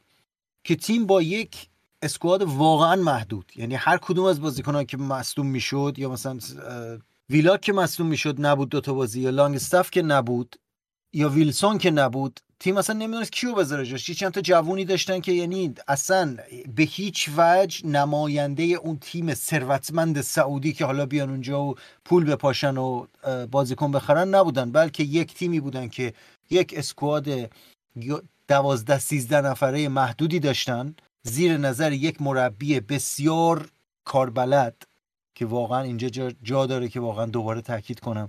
یک مربی که مربی بزرگه چون یادم نمیره فصل قبل ما یه بحث خیلی جالبی داشتیم همینجا تو کاتبک سر اینکه ادی ها مربی بزرگی هست یا نیست که فکر کنم من تنها کسی بودم که دفاع می‌کردم از اینکه ادی ها مربی بزرگیه. و خب چالش که فصل بعد باش مواجهه حتی از چالش فصل قبل هم سخت تره چون برای اولین بار قرار در دو تا جبهه سنگین دو تا جبهه‌ای که هم بازی وسط هفته و هم بازی پایان هفته تیم رو از نظر فیزیکی اگزاستد می‌کنه خسته می‌کنه تمام توان بازیکن‌ها رو می‌کشه. و چیزی که مسلمه اینه که شما دیگه با یه دونه squad هر چقدر که خوب باشه هر چقدر اینا رو خوب train کرده باشی تمرین داده باشی از نظر تاکتیکی به هم نزدیک باشن بلد باشن چطوری با هم بازی کنن هر چقدر هم که این اتفاقات وجود داشته باشه شما نمی‌تونی تو اون دوتا جبهه تو چمپیونز لیگ و پریمیر لیگ با اون کیفیتی که فصل قبل داشتی تو پریمیر لیگ بازی می‌کردی بازی کنی. و حالا سوال می‌رسه به اینجا که آیا مجموعه نیوکاسل تونسته تیمش رو طوری تقویت کنه بازیکنانی بخره که این خلأ رو در واقع پر کنند؟ پاسخ من به این حداقل تا چیزی که تا الان داریم می‌بینیم نه. مهمترین خرید نیوکاسل چی بوده؟ ساندرو تونالی بوده که از ایسی میلان خریدن. که حالا خود من حالا هوادارهای میلان ممکن من خودم یه میلانی هم که در fan base میلان رو صحبت زیادی می‌کنیم با دوستانمون. قیمت ساندرو تونالی 70 میلیون حالا plus bonus میگن 80 میلیون هم شده. قیمت ساندرو تونالی اصلا انقدر نیست. یعنی اصلا این هافبک درسته هافبک خوبیه توی سریات عملکرد خوبی داشته ولی محدودیت های زیادی داره که من فکر می‌کنم توی پریمیر لیگ نهایتا نهایتا با توجه به تگ قیمتی که روش هست ساندرو تونالی یک شکست خواهد بود برای نیوکاسل. خیلی سخته برام زدن این حرف توجه علاقه ای که به این پسر دارم من. ولی اصلا توقعات رو برآورده نخواهد کرد. خرید دیگه ای که کردن خرید مهمی که بوده باشه هاروی بارنز رو خریدن اونم از لستری که خب سقوط کرده و به نظر خودشون چشم بازار رو کور کرده تیمی که سقوط می‌کنه شما بدونی خرید مثلا ارزون نسبت به قیمت بازار نسبتش انجام بدی. به نظر من اونم اوورپی کردن. یعنی من حدود فکر چهل میلیون پوند براش پرداخت کردن که بازم به نظرم قیمت بالاییه. آیا اسکواد نیوکاسل برای فصل بعد آماده شده که در این دو جبهه همزمان بجنگه؟ نه. پس نمی‌دونم در روزهای باقی مونده نقل و انتقالات چه اتفاقی خواهد افتاد. ایما اعتقادم هم به ادی ها از دست ندادم اما واقعیت فوتبال رو هم دارم می‌بینم. واقعیت فوتبال اینه که فصل بعد نیوکاسل باید خوش شانس باشه که توی گروهی چمپیونز لیگ اگر اگر بازیکن دیگری نخرن بازیکن حداقل دو تا بازیکن دیگه نخرن که اسکوادشون تقویت کنن. توی گروهی چمپیونز لیگ حذف بشه که بتونه شانسی برای تکرار سهمیه سال بعد داشته باشه مگر اینکه میگم در در چند هفته باقی مونده بتونن حداقل دو تا بازیکن دیگه بخرن. حالا یه چیزی که سامان نگفتیم و من فکر می‌کنم خیلی مهمه اینه که موقعی که مجبور میشی هفته دوتا بازی بکنی عملا نمی‌تونی تیم تو تمرین بدی. یعنی اینکه بشینیم تمرین تاکتیکی بکنیم و چک کنیم تیم هفته بعد دوست داره wing از این حرفا تعطیله. شما یک شنبه بازی می‌کنی دوشنبه ریکاوری سه شنبه تیم تو جمع کنی چهارشنبه Champions League. پنج شنبه ریکاوری جمعه تیم تو جمع کنی شنبه بازی داریم. وقت نمی‌کنی تمرین کنی با تیمت. اما در با خریدایی که گفتی اینم بگم که لیورامنتو تقریبا به نیوکاسل قطعیه. دفاع راست خوبیه بنده خدا دو تا رباط داده این چند وقته اما بازیکن فوق العاده ایه من فکر می‌کنم اگه سالم بتونه برگرده همچنان خرید خیلی خوبیه و جایگزین یا جانشین در واقع بلند مدت تریپیر خواهد بود. اما یه بحثی که در خرید خریدهای نیوکاسل هست یعنی که سیاست جالبی رو پیش گرفتن. به جای اینکه برای مثال وقتی دفاع راست می‌خوان برن پاپیچ بشن و حکیمی رو بگیرن و مثلا 80 میلیون پول بدن یا وقتی وینگر می‌خوان برن نیمار رو بگیرن یا چه مثال دیگه بزنم؟ وقتی هافک می‌خوان برند بارلا رو مثلا از اینتر بگیرن که احتمالا بعد واسش 80 میلیون پول بدی میان تونالی رو می‌گیرن که با 60 میلیون شدنی 65 میلیون شدنیه. و این سیاست تو ذهن من درسته. مثلا اینا هاروی بارنزی رو گرفتن که اولا به مدل تیم خیلی می‌خوره.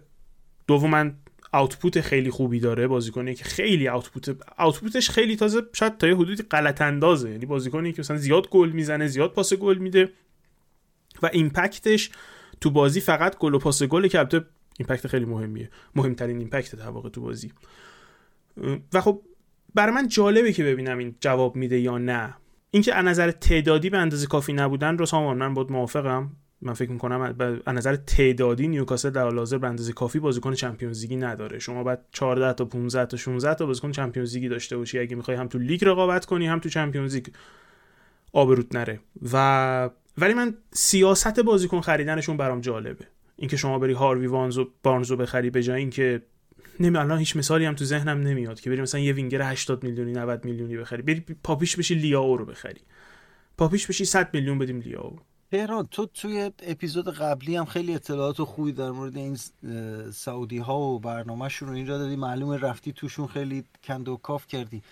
جریان چیه؟ چرا اینا پول نمیپاشن؟ من مثلا توقع داری وقتی میگن نیوکاسل رو سعودی های داره می‌کنن طرف مثلا بره برای الکسیس سالماکرز مثلا 70 میلیون بده بیاره. ولی این اینی که میگه اینا عقلانی کار می‌کنن چرا خب عقلانی کار ببین مسئله همینه.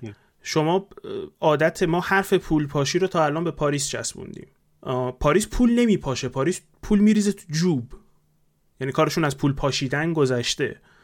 اونا پولشون حروم می‌کنن. پولشون رو ما, ما اینطوری عادت کردیم که یک باشگاه خرید کنه. وقتی میگیم باشگاه پول داره. من نمی‌دونم آیا نیوکاسل مثلا یک ایده خیلی بزرگی پشتشه. نه اینا روز اول دنش ورف آوردن. دنش ورف آدم خیلی این کاره ایه بخش بزرگی از کردیتی که کاری که برایتون انجام داد رو درسته که باید به تونی بلوم و مالکشون بدیم که مال در تونی بلوم که مالکشونه بدیم اما بخش بزرگی از اون کردیت مال دنش ورفه باشگاه نیوکاسل در حاضر توسط ببین یک دیوونه خونه ای نیستش که خود مریضا دارن ادارش می‌کنن. آدمایی که اونجا فقط نیومدن که پول خرج کنن و اسمشون شنیده بشه. آدمای اونجا که می‌خوان کار کنن. دنشورف آدمی که کار می‌کنه. و حالا اینکه این سیاست جواب بده یا نده سامان یه بحث دیگه است ببین ممکنه اینا بخورن با کله تو زمین. یعنی چیز داغونی بشه اینکه شما رفتی هاروی وینگر یه تیم افتاده رو آوردی بردیش Champions League طرف یه touch درست نتونه بکنه تو بازی. یا شما رفتی ساندرو تونالی رو از ایتالیا آوردی طرف واقعا فاز دپرس داره. مدیر تیم میلان رو برداشته به خودش آورده که براش کار کنه که تو نیوکاسل بتونه چیز بهتر زندگی کنه و فلان و بیسار اینا. اینا واقعا ممکنه ما نمی‌دونیم. من منظورم این نیستش که دن اشورث کاری که کرده ده از ده جواب میده. اما این که تو میگی چرا پول پول نمیپاشن یه بخشش به خاطر اینه که تصور ما از پول پاشی خراب شده توسط یکی دوتا باشگاه. مهمترینش هم پاریسه یعنی پاریس میگم پاریس از پول پاشیدن میگذره. کاری که اینا با قرارداد امباپه کردن اسمش پول پاشیدن نیست سامان. نمی‌دونم چه لفظی پاش بذارم. اما یه کاری کردن که خودشون بعد از دوازده ماه الان میگن خب چی بود؟ این چه قراردادی بود ما دادیم به طرف؟ چیه؟ چی کارش کنیم؟ این همه پول طرف چرا این همه پول داره می‌گیره؟ پس پول داره می‌گیره چیزش دست آیندهش دست خودشه قراردادش دست خودشه. من فکر می‌کنم اونه که خراب کرده پرسپشن ما رو از پول پاشیدن وگرنه نیوکاسل داره خوب خرج می‌کنه. فکر می‌کنم تا یکی دو سال دیگه مشکل اف می‌خورن کم کم. چون فروش چندانی هم ندارن. اصلا کسی رو هم ندارن که بفروشن. یعنی انقدر اسکواد تیم لاغره که شما مقایسه کنی با تیم‌های مثل تیم‌های کلاسیک پریمیر لیگ که معمولا علاوه بر تیم اصلیشون یه لشکری از بازیکن جوون و نمی‌دونم آمده جواب نداده و لون تو باشگاه دیگه و اینا دارن. این چی میگه من اگر خلاصه بخوام بکنم نیوکاسل برای بزرگی کردن و بزرگ شدن خیلی هنوز کلیت باشگاهش آبدیده نیست. فقط همون چیزی که توی میدان و توی اسکواد تیمش برای مسابقه دادن می‌بینیم نیست دیگه این قضیه. همین که دارم میگم ببین شما چلسی رو می‌بینیم مثلا چلسی اگه بخواد فقط بازیکنایی که لون داده بود به باشگاه دیگه یا بازیکنایی که روشون تو تیم تو یوتشون سرمایه گذاری کرده روشون اینا رو جمع کنه می‌تونه دو تا بکاپ برای باشگاهش بسازه. همین وضعیت توی بیشتر تیم های دیگه قدرت های سنتی هم وجود داره. به خاطر همینه که قدرت شدن یعنی تبدیل شدن به قطب توی فوتبال توی پریمیر لیگ از اون چیزی که حتی توی زمین می‌بینیم شاید فراتر باشه. باز میگم من به ادی ها هیچ تردیدی ندارم. اصلا در توانایی این مربی در تسلط تاکتیکی این مربی. نه فقط توی نیوکاسل توی برنوس هم همینطور بود من اون موقع که یونایتد دنبال مربی بود با همین دوستای خودمون توی مجموعه همین خودمون می‌گفتم که آقا برین اینو بیارین. خودتون رو مسخره نکنید نرید خودتون رو در به در این مربی و مربی نکنید. مربی هست. ولی چیزی که الان واقعیتی که فصل بعد توی صورت نیوکاسل خواهد خورد اینه که فوتبال موفقیت پایدار در فوتبال از اینکه شما حتی بازیکنهای خوبی به اضافه مربی خوبی داشته باشید هم فراتره. حالا بحث فراتر از بازیکن و مربی گفت سامان اینکه حالا چطور اصلا باشگاه داره میشه؟ براش هم سوال بود که چرا اینقدر خوب دارن خرج می‌کنن. این رو بگم که هفته بعد مستند نیوکاسل از آمازون پخش میشه. البته البته مستندهایی که دیدیم توی یکی دوتای اخیر بیشتر از اینکه مستند باشن یک فیلم درام لوس بودن و شاید خیلی واقعیت رو باستاب نده. ولی باز هم, که بتونیم باشگاه ببینیم آکادمیشو ببینیم خود رخکن ادیهو ببینیم مدیریت رخکنش رو ببینیم اینا فکر کنم برای یک بیننده هوادار پریمیر لیگ جذاب باشه و شاید خیلی از سوالایی که ما داریم هم پاسخ داده میشه. در مورد آکادمی و بحث‌های دیگه اینکه بگم خب تو یک سال گذشته نیوکاسل یکی از تیم هایی بوده که بیشترین خرجا رو کرده برای توسعه و زیر ساختش و حالا آکادمیش و یکی از محصولاتشون هم امسال تو پیشواز درخشیده.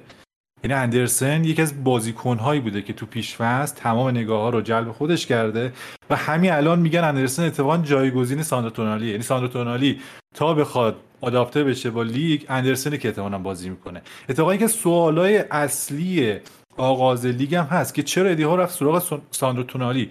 چون خیلی از تحلیلگرا خیلی از هوادارا و خیلی نزدیکای به باشگاه می‌گفتن که اتفاقی که می‌خواد بیفته و برای خط میانی تیم upgrade ه اینی که برونو گیمارش یه خط بیاد جلوتر هشت بازی کنه آزادی عمل بیشتری داشته باشه و یک شیشی باشه که تمپوی بازی رو کنترل کنه.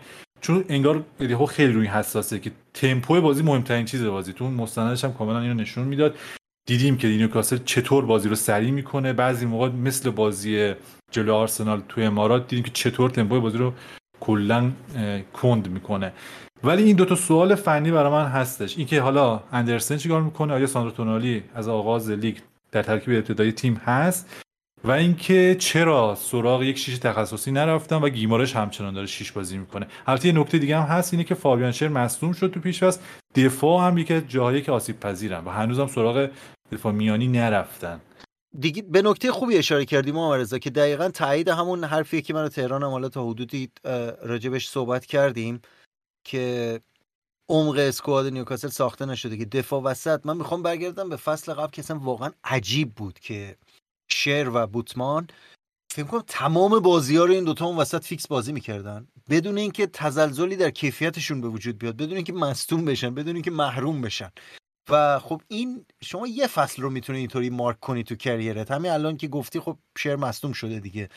و این نماد مهمی از این که اون چیزی که ما راجعش حرف می‌زنیم که شما برای اینکه یه تیم بسازی نمی‌تونی به موفقیت کوتاه مدت. حالا میگم من امیدوارم نیوکاسل فصل بعد همه رو از جمله خود من رو هم شگفت زده کنه ولی خیلی امیدوار نیستم. امیدوارم به این منظور که دوست دارم امیدوار نیستم که منطقم به این نتیجه می‌رسه که اما کف رتبه ای که می‌تونه بگیره رو میگی به توی پریمیر لیگ؟ آره آره. کف رتبه به نظرم شیشه. پایین شیش نمیره. من به خاطر اینکه به ها, ها ایمان دارم اسکوادشون قابلیت اینو داره تا دهم بره پایین. ولی ادیه ها نمی‌ذاره تیم از 6 بره پایین. به اینکه تا کجا تو چمپیونز لیگ برن بالا هم فایده داره. رب داره. یه نکته ای هم که حالا قبل از زمین ضبط صحبتشو می‌کردیم این قانون تغییر مربیاست می‌خوای اشاره تا تغییر اینکه توی باکس مربیا چه اتفاقاتی مجازه بیفته چه اتفاقاتی مجازی می‌خوای اشاره بهش بکنیم آرزا که چی فکر می‌کنی میشه؟ آره به خصوص برای نیوکاسل فکر کنم خیلی مهم باشه چون می‌تونه یک نفر فقط در اون محوطه حضور داشته باشه. و چیزی که ما در فصل گذشته دیدیم اینه که در کنار ادی ها همیشه جیسن تیندال بوده و خیلی از نکاتی که از آنالیزورها و یا از حالا اطراف دیگه کادر دیگه که داشتن می‌گرفتن و سریع بهش میرسونده انتقال می‌داده پیامشو و خیلی موقع هم ادی ها می‌رفته رو نیمکت میشنسته و جیسی تیندال میومده کوچینگ می‌کرده. من فکر کنم خیلی مهر مهمی باشه در کوچینگ تیم نیوکاسل. وقتی که حالا خود جیسین تیندال نمی‌تونه در کنار ادی حضور داشته باشه انتخاب باید بکنن دیگه. یعنی هم ممکنه یک صحنه ببینیم که خیلی نادر باشه. سرمربی بره نیمکت بشینه جیسن تیندال بیاد کوچینگ کنه. تو لیگ برتر من یادمه که مثلا یحیی گل محمدی مجتبی حسینی این کارو خیلی می‌کردن. یحیی می‌رفت رو نیمکت میشینست مجتبی حسینی میومد کوچینگ می‌کرد. حالا به خاطر اینکه شاید صداش بلندتره خوب داد می‌زد خوب فوش می‌زد خوب خوب فوش می‌داد.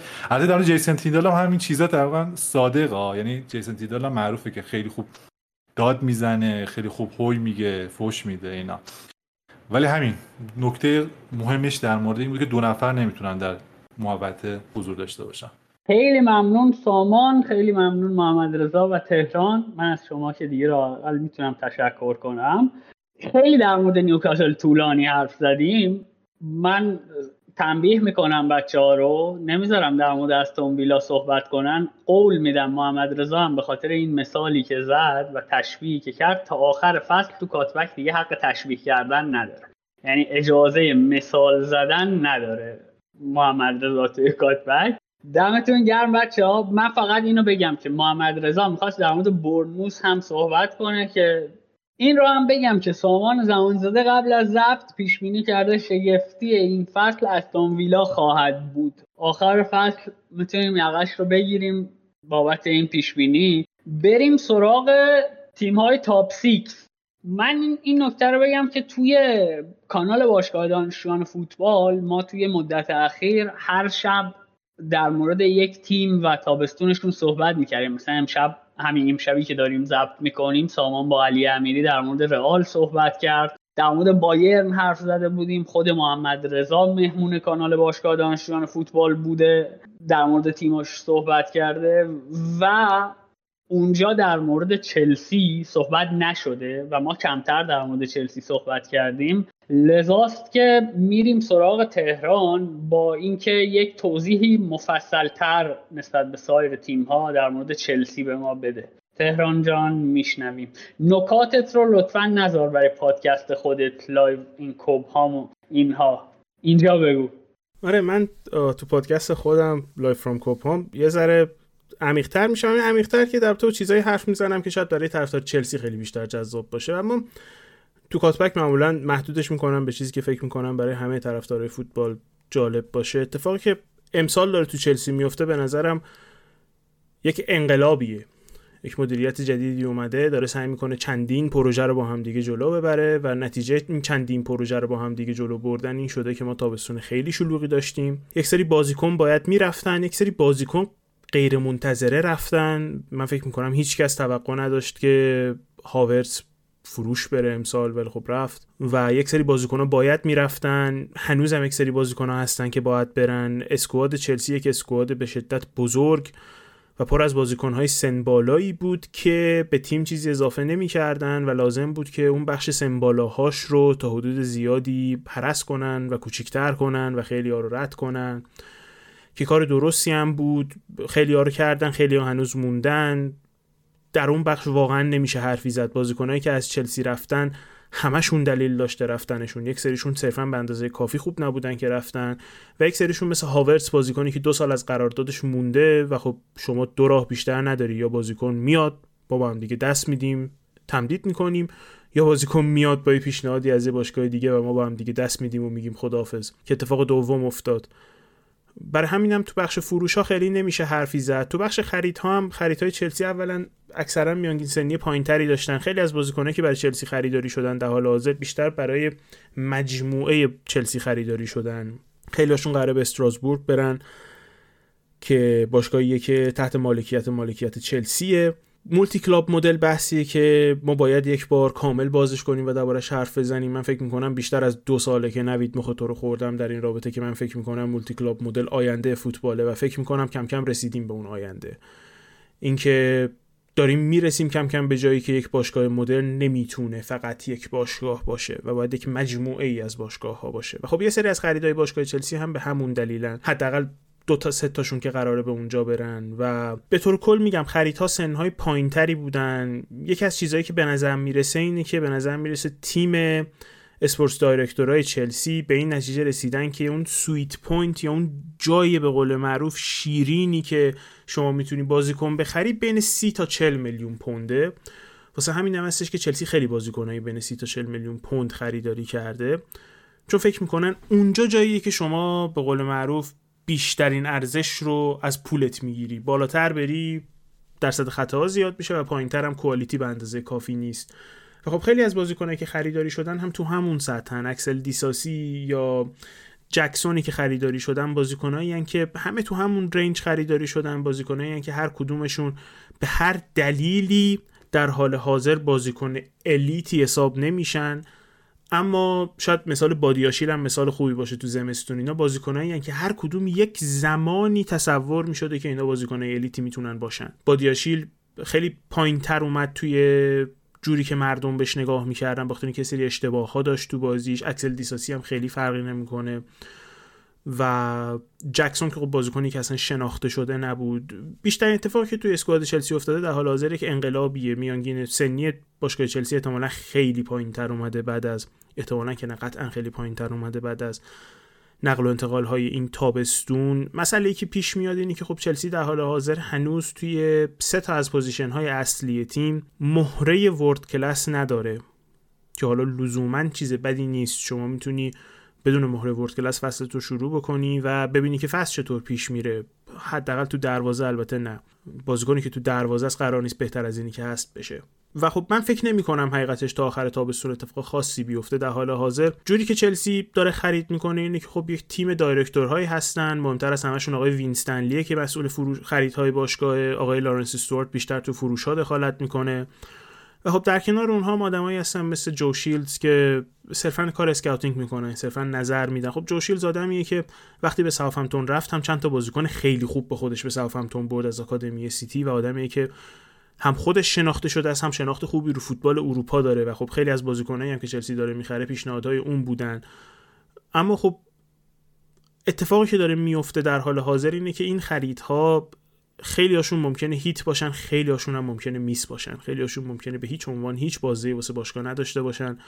تو رنج قیمتی که این بازیکن ها دارن خریداری میشن تو رنج 30 تا 40 میلیون پوند رنجی که شما نمی‌تونی این بازیکن ها رو به پروفیت بفروشی. یعنی فرض رو به این بگیریم که چلسی بعضی از این بازیکن ها رو دو سال سه سال نگه داره. حتی تصور اینکه بعد از اون سه سال شما بتونی این بازیکن رو 15 میلیون بفروشی که تو حسابات بتونی صاف بشی هم یه ذره سخته.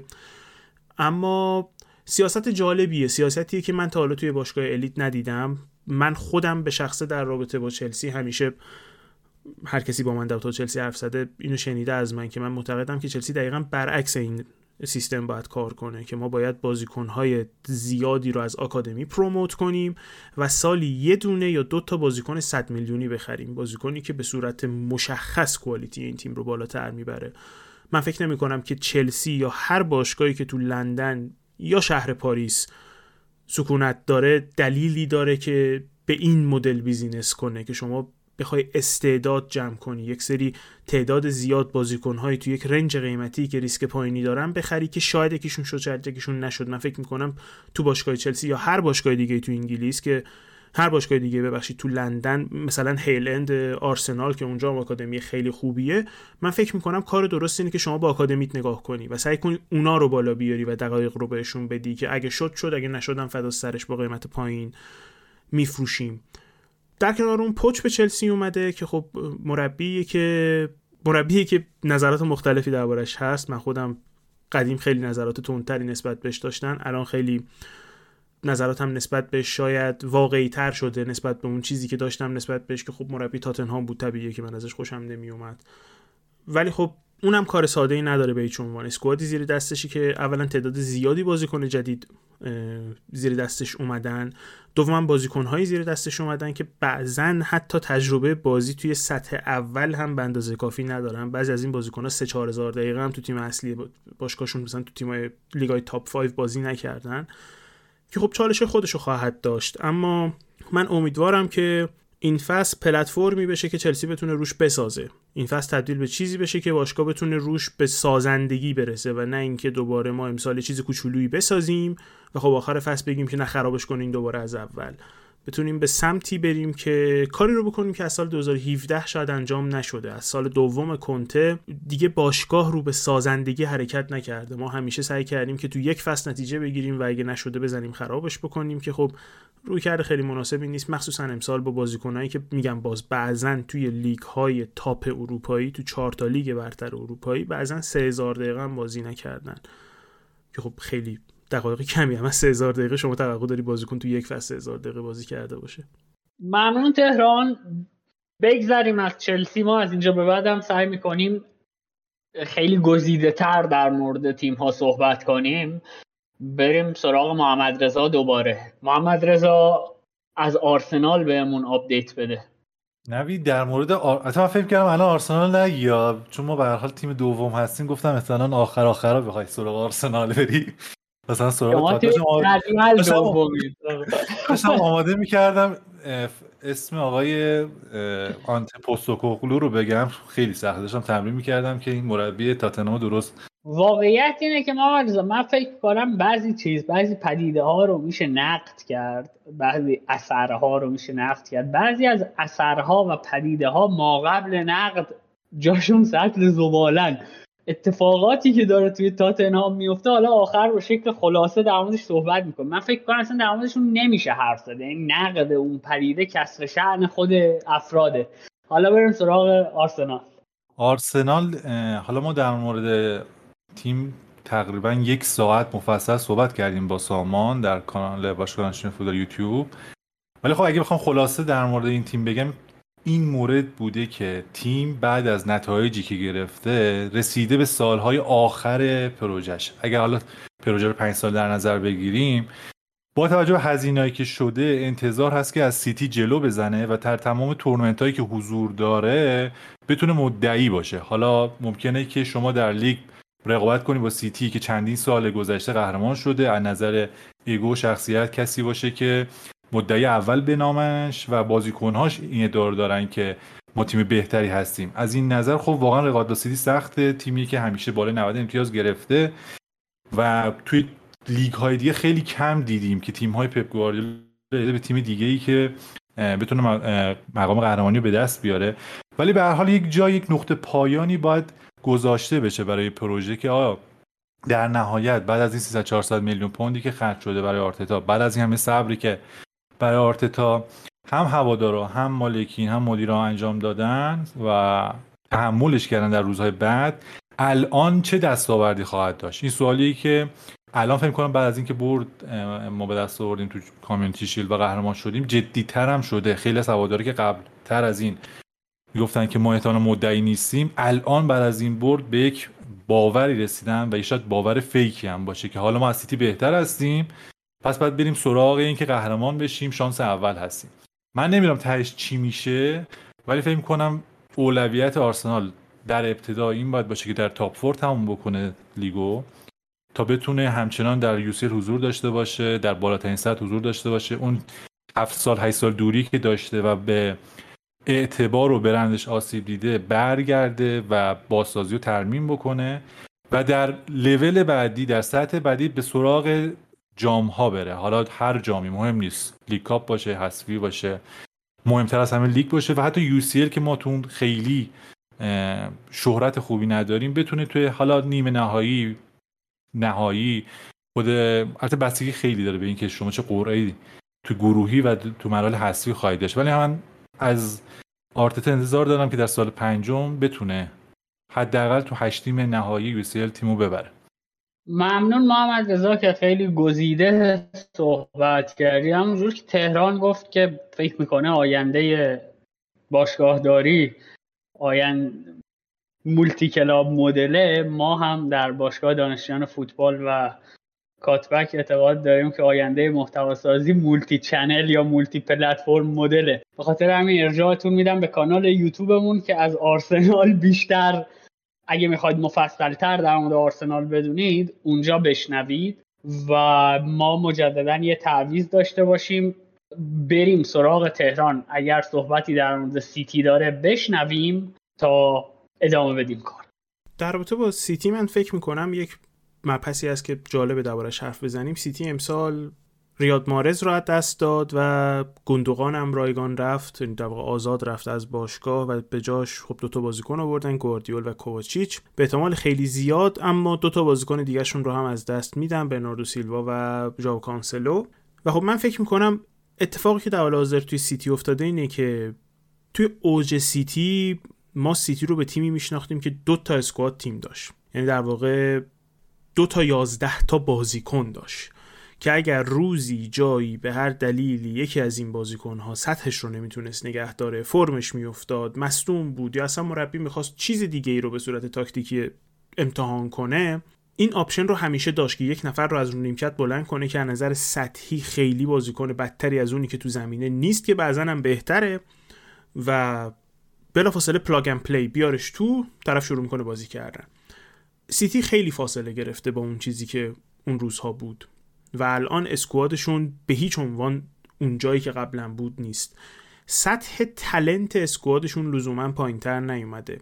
اتفاقی که افتاده اینه که خیلی از بازیکنها توی اسکواد سیتی در حال حاضر صرفا آماده نیستن. مثلا گواردیول بازیکن خیلی خوبیه. من فکر می‌کنم یه سال دو سال وقت نیاز داره. من فکر می‌کنم کل پالمر بازیکن خیلی خوبیه. بازیکنی که من از زیر 23 ساله ها یا حتی قبلتر دنبالش می‌کردم. من فکر می‌کنم بازیکنی که خیلی خوبه. این بازیکنی که سه چهار تا پست می‌تونه بازی کنه. اگر الان توش به وینگر بهش بازی میدن این بازیکن قبلا هافک بازی می‌کرده. من فکر می‌کنم بازیکن خیلی خوبیه. اما من فکر می‌کنم الان آماده نیست و حرفی که داشتیم می‌زدیم اون روز با سینا وقتی داشتیم کامیونیتی شیلد رو با هم دیگه می‌دیدیم این بود که این لزوما چیز بدی نیست. این صرفا به این معنیه که اسکواد سیتی اون اسکواد قدیم نیست و شما باید بپذیری که آقا ممکنه ما یک بازی برگشت چمپیونز لیگ تو خونه یه تیمی اونور اروپا. به هر دلیلی گریلیش نمی‌تونه بازی کنه. و من کل, واک... کل پالمر رو می‌ذارم تو. کایل واکر هم یادم رفت جز بازیکنه که احتمالاً جدا میشه ازشون. اینم بگم سه تا بازیکن ممکنه ازشون جدا بشه و خب کل پالمر در حال حاضر تو اوج career ش نیست. کل پالمر در حال حاضر تو اون فضای نیستش که بگیم که می‌تونه بیاد تو Champions League و بازی در بیاره واست و خب همون ممکنه کافی باشه که شما از Champions League سقوط به قول معروف نتونی صعود کنی و حذف بشی که چیز بدی نیست لزوما. شما نیازی نداری هر سال واسه سه‌گانه بجنگی سه‌گانه بخشیش اصلا اتفاقه شما برای سه‌گانه بردن دو تا جام نیاز داری دو تا کاپ نیاز داری. که خب کاپ کلا خیلی مسابقه اتفاقاته. ولی من فکر می‌کنم این مهمه که ما اینو متوجه بشیم که squad سیتی اون squad قدیم نیست. بازم میگم من لزوما فکر نمی کنم که سطح squad یعنی سطح تلنت باشگاه پایین نیومده. کسایی که رو نیمکتشون میشینن کسایی که در حال حاضر برای سیتی بازی نمی‌کنن هیچ کدوم تلنت های کوچیکی نیستن. اما مسئله اینه که یک زمانی سیتی نزدیک 20 22 تا بازیکن داشت که همشون تو پرایم کریرشون بودن و همشون آماده کانتریبیوت کردن بودن آماده اضافه کردن به این باشگاه بودن و الان دیگه تو اون شرایط نیستن.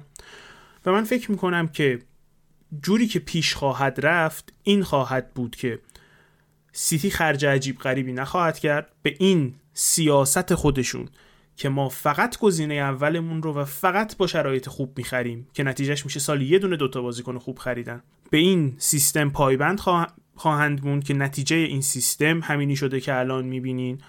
و ممکنه که یک سال دو سال صرف نظر از اینکه سیتی چی می‌بره یک سال دو سال squad سیتی بدتر از چیزی باشه که تو اون اوج یکی دو سال گذشته دو سه سال گذشته بود. اما من فکر می‌کنم دوباره به اونجا می‌رسن. بازم میگم من فکر می‌کنم امسال کول پالمر امسال کیو مثال بزنم جیمز مک‌آتی که امسال آوردنش بالا اینا همه بازیکنهای خوبین هیچ کدوم بازیکنهای بدی نیستن.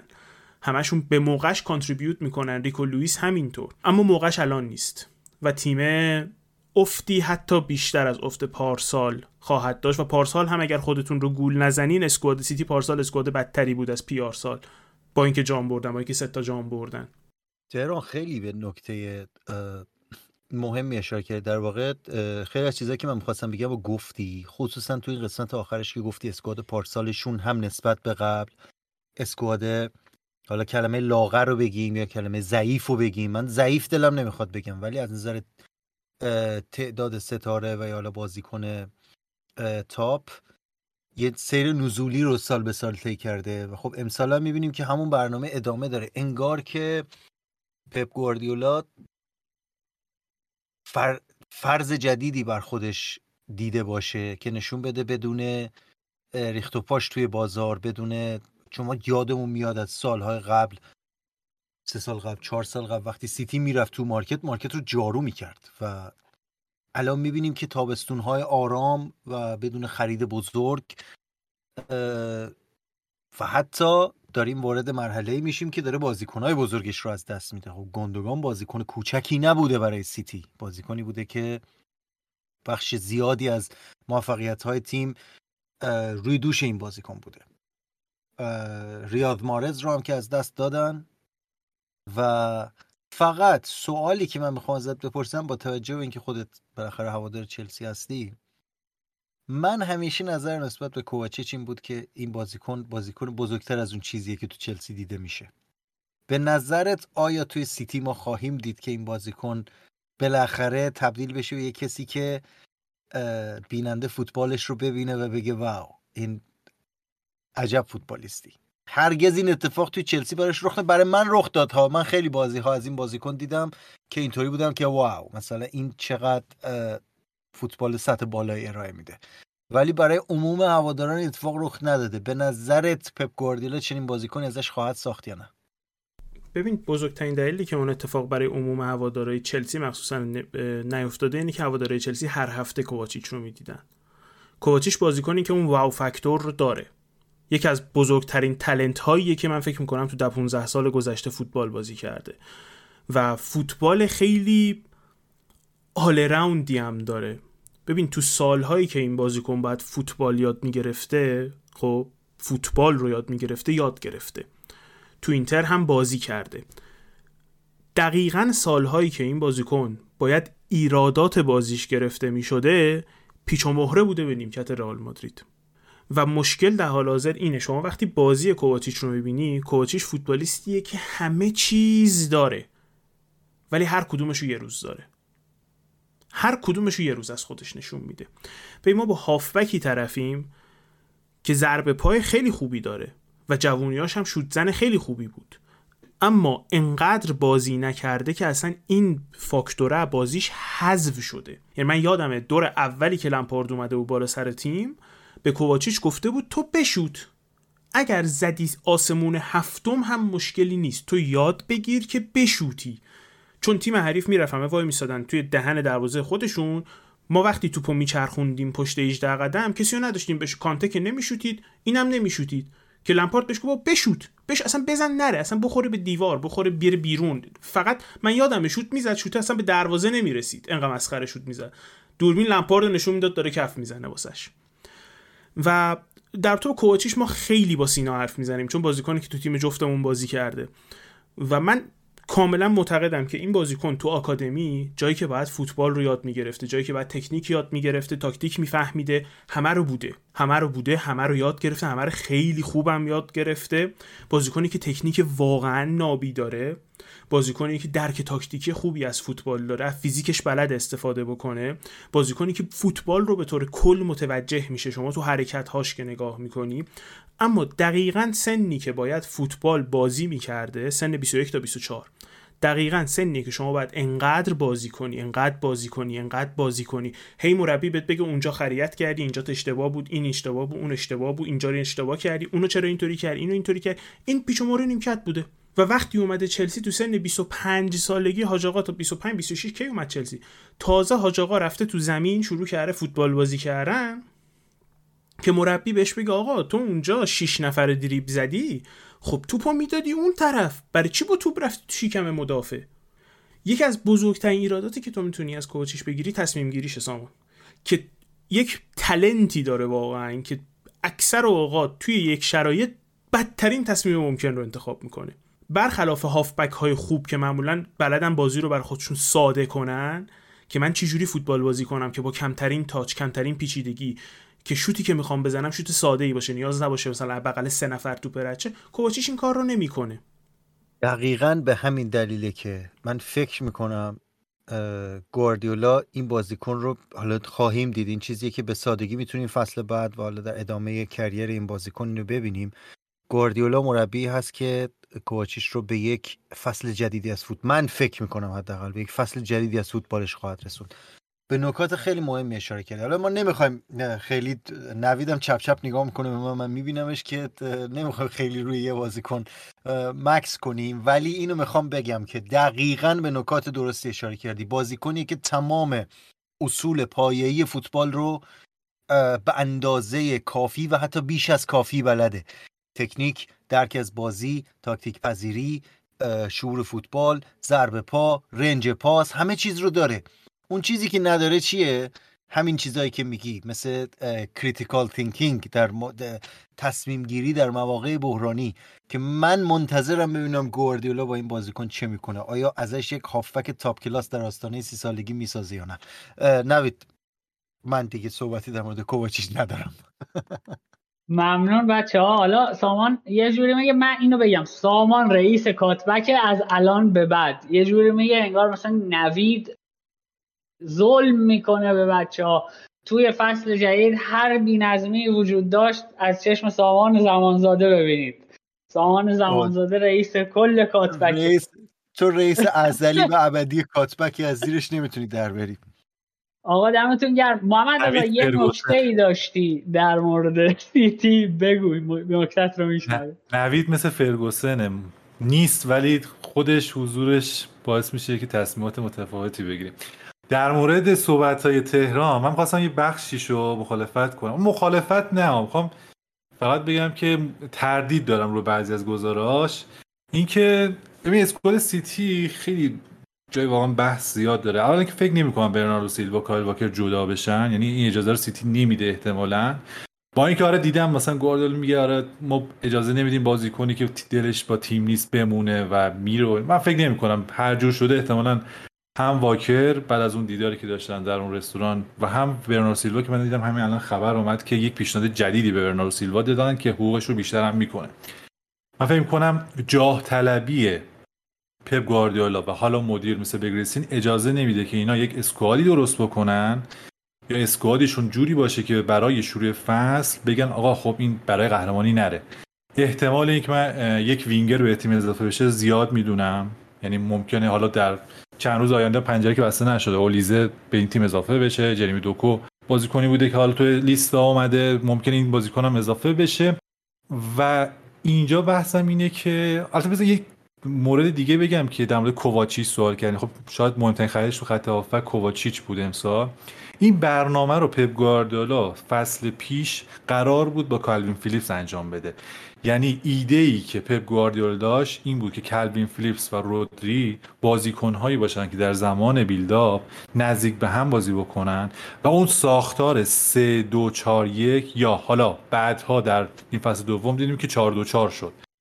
بتونه این زوج انجام بده و از وظایفی که دارن به خوبی بر بیان. ولی اتفاقی که افتاد کالوین فیلیپس اصلا بازیکنی نبود در اون حد مشکل فیتنس داشت. پپ چندین بار اینو اشاره کرد. بعد حالا اومده کوواچیچ اضافه کرده. تو بازی پیش هم می‌بینیم که کوواچیچ داره همون نقش رو می‌گیره. اتفاقی اینکه از تحلیلگرا من داشتم نگاه می‌کردم که نزدیک به سیتی همون گفت اتفاقی که پارسال افتاد و اون آماده نبودن کلوین فیلیپس یک توفیق اجباری شد که استونز اون نقش هیبریدی بگیره و از خط دفاعی در موقعی که بیلداپ می‌کنن بیاد و نزدیک رودری بازی بکنه و اون درخشان بازی کردنش و بازی چمپیونز لیگی که همه یادمونه.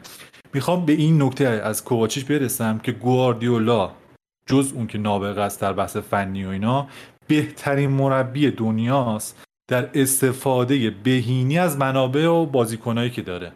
من فکر کنم حتی این اسکوادم یه جوری ازشون بازی می‌گیره که باز هم شما میگید که ایران مثلا ده برد در لیگ دارن. یا مثلا می‌بینی که خیلی راحت دوباره رسیدن به نیمه نهایی چمپیونز لیگ. نمیگم اون موفقیت و دستاورد پارسالشون رو تکرار می‌کنن. خب چون خیلی بعیده یه تیم دو بار پای پای سگانه بگیرید. مگه اصلا اتفاق افتاده در تاریخ نمی‌دونم. مطمئن نیستم.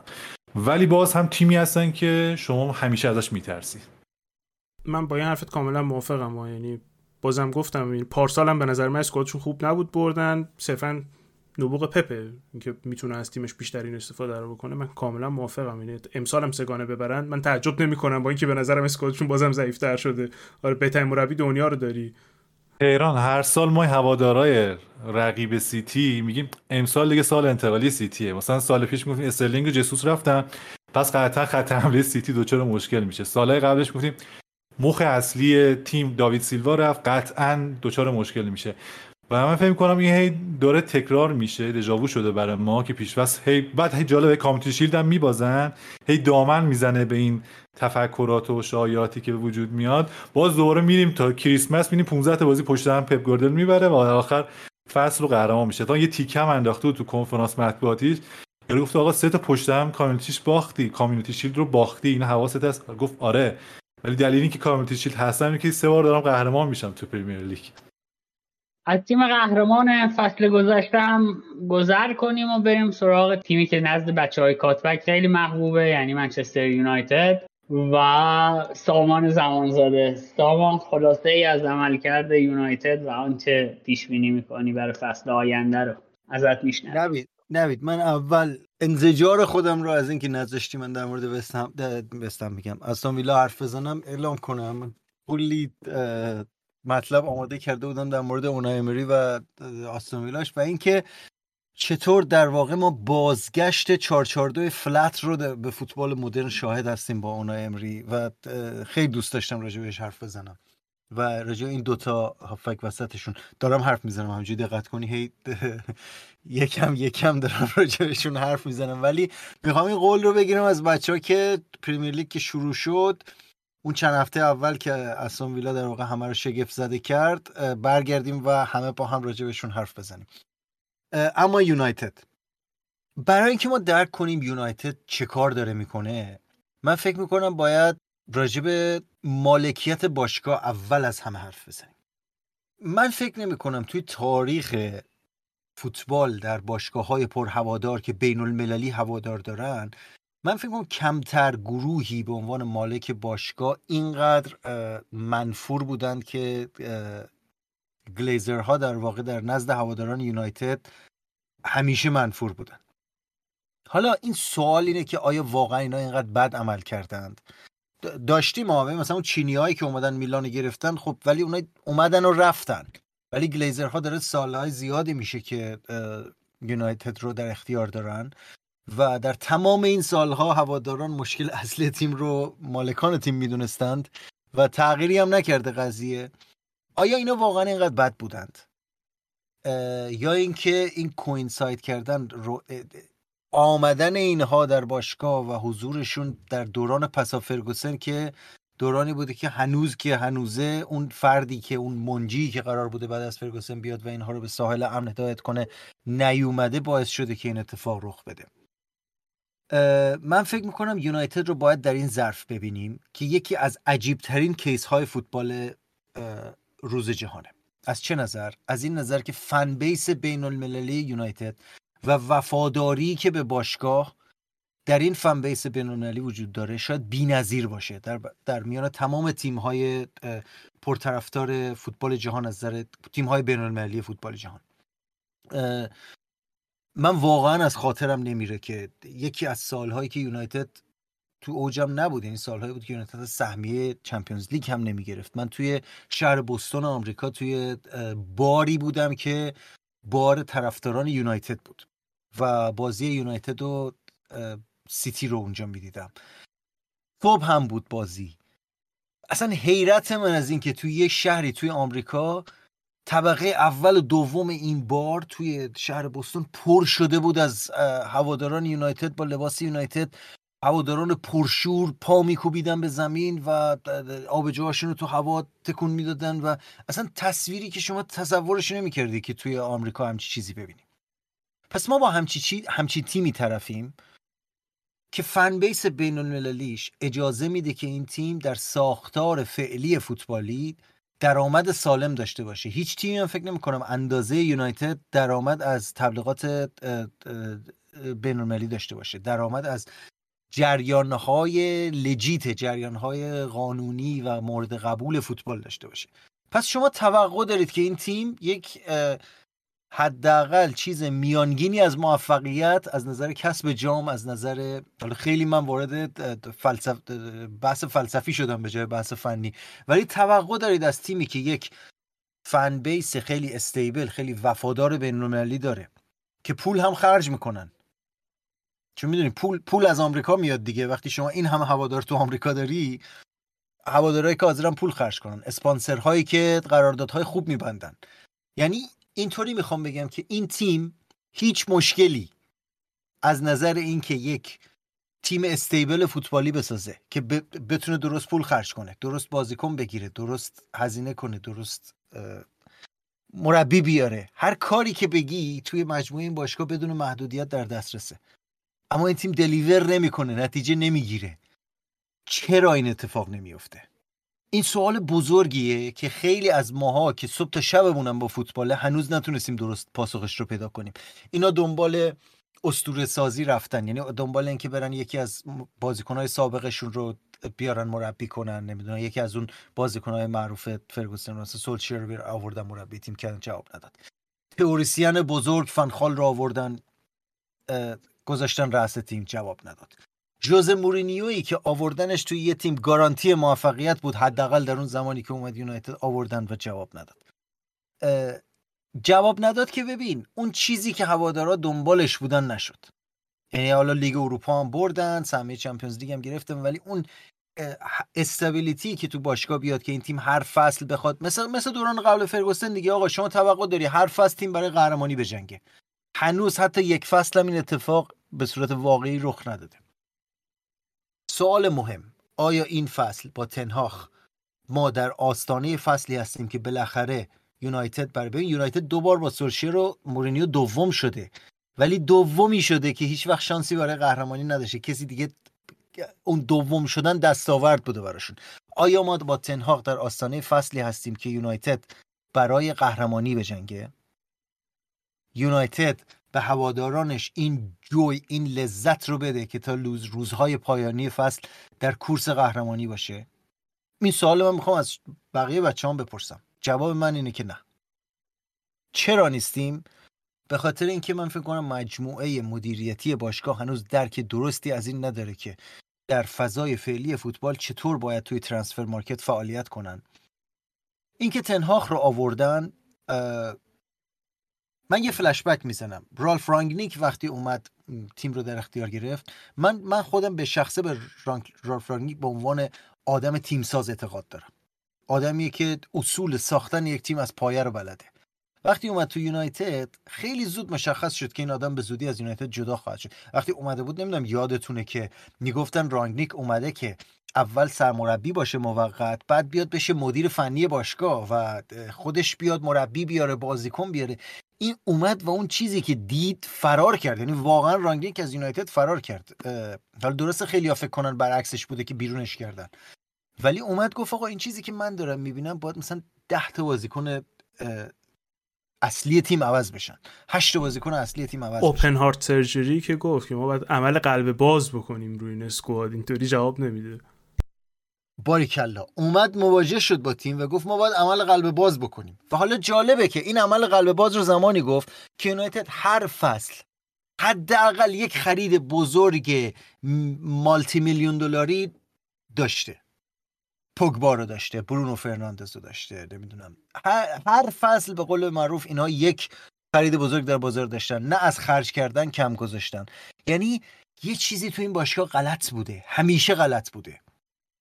در تمام دوران مالکیت گلیزرها یه چیزی در این باشگاه غلط بوده و اون چیز شناخت درست درک درست از خرید بازیکن فعالیت در ترانسفر مارکت و الاین بودن مچ بودن این خریدها با استراتژی مربی تیمه آیا ما در مسیری هستیم که با تنهاخ این این این این ایشو ادرس بشه این مشکل رفت بشه؟ تا حدی بله. یعنی رفتن به این سمت که باشگاه مربی رو بیاره که مربی صاحب فلسفه ایه خب مربی که از مکتب آژاکس اومده و اجازه دادن به این مربی که بازیکنهای خودش رو بیاره. به دیگه مشخص بر ما دیگه که تنهاخ بازیکنهای خودش رو داره میاره توی یونایتد. یعنی رسما رفته از 100 میلیون از تیم گرفته برای انتونی که جز این که بازیکنی بوده که تنهاخ بهش اعتماد داشته هیچ ولیوی ویژه‌ای در مارکت نداشته و 100 میلیون یونایتد براش پول داده. یعنی کارت بلانش دادن کارت سفید دادن به تنهاخ گفتن تو هر کسی رو لازم داری بیاری که اون فوتبالی که ما از تو توی آژاکس دیدیم در اون زمان اون فوتبال dynamic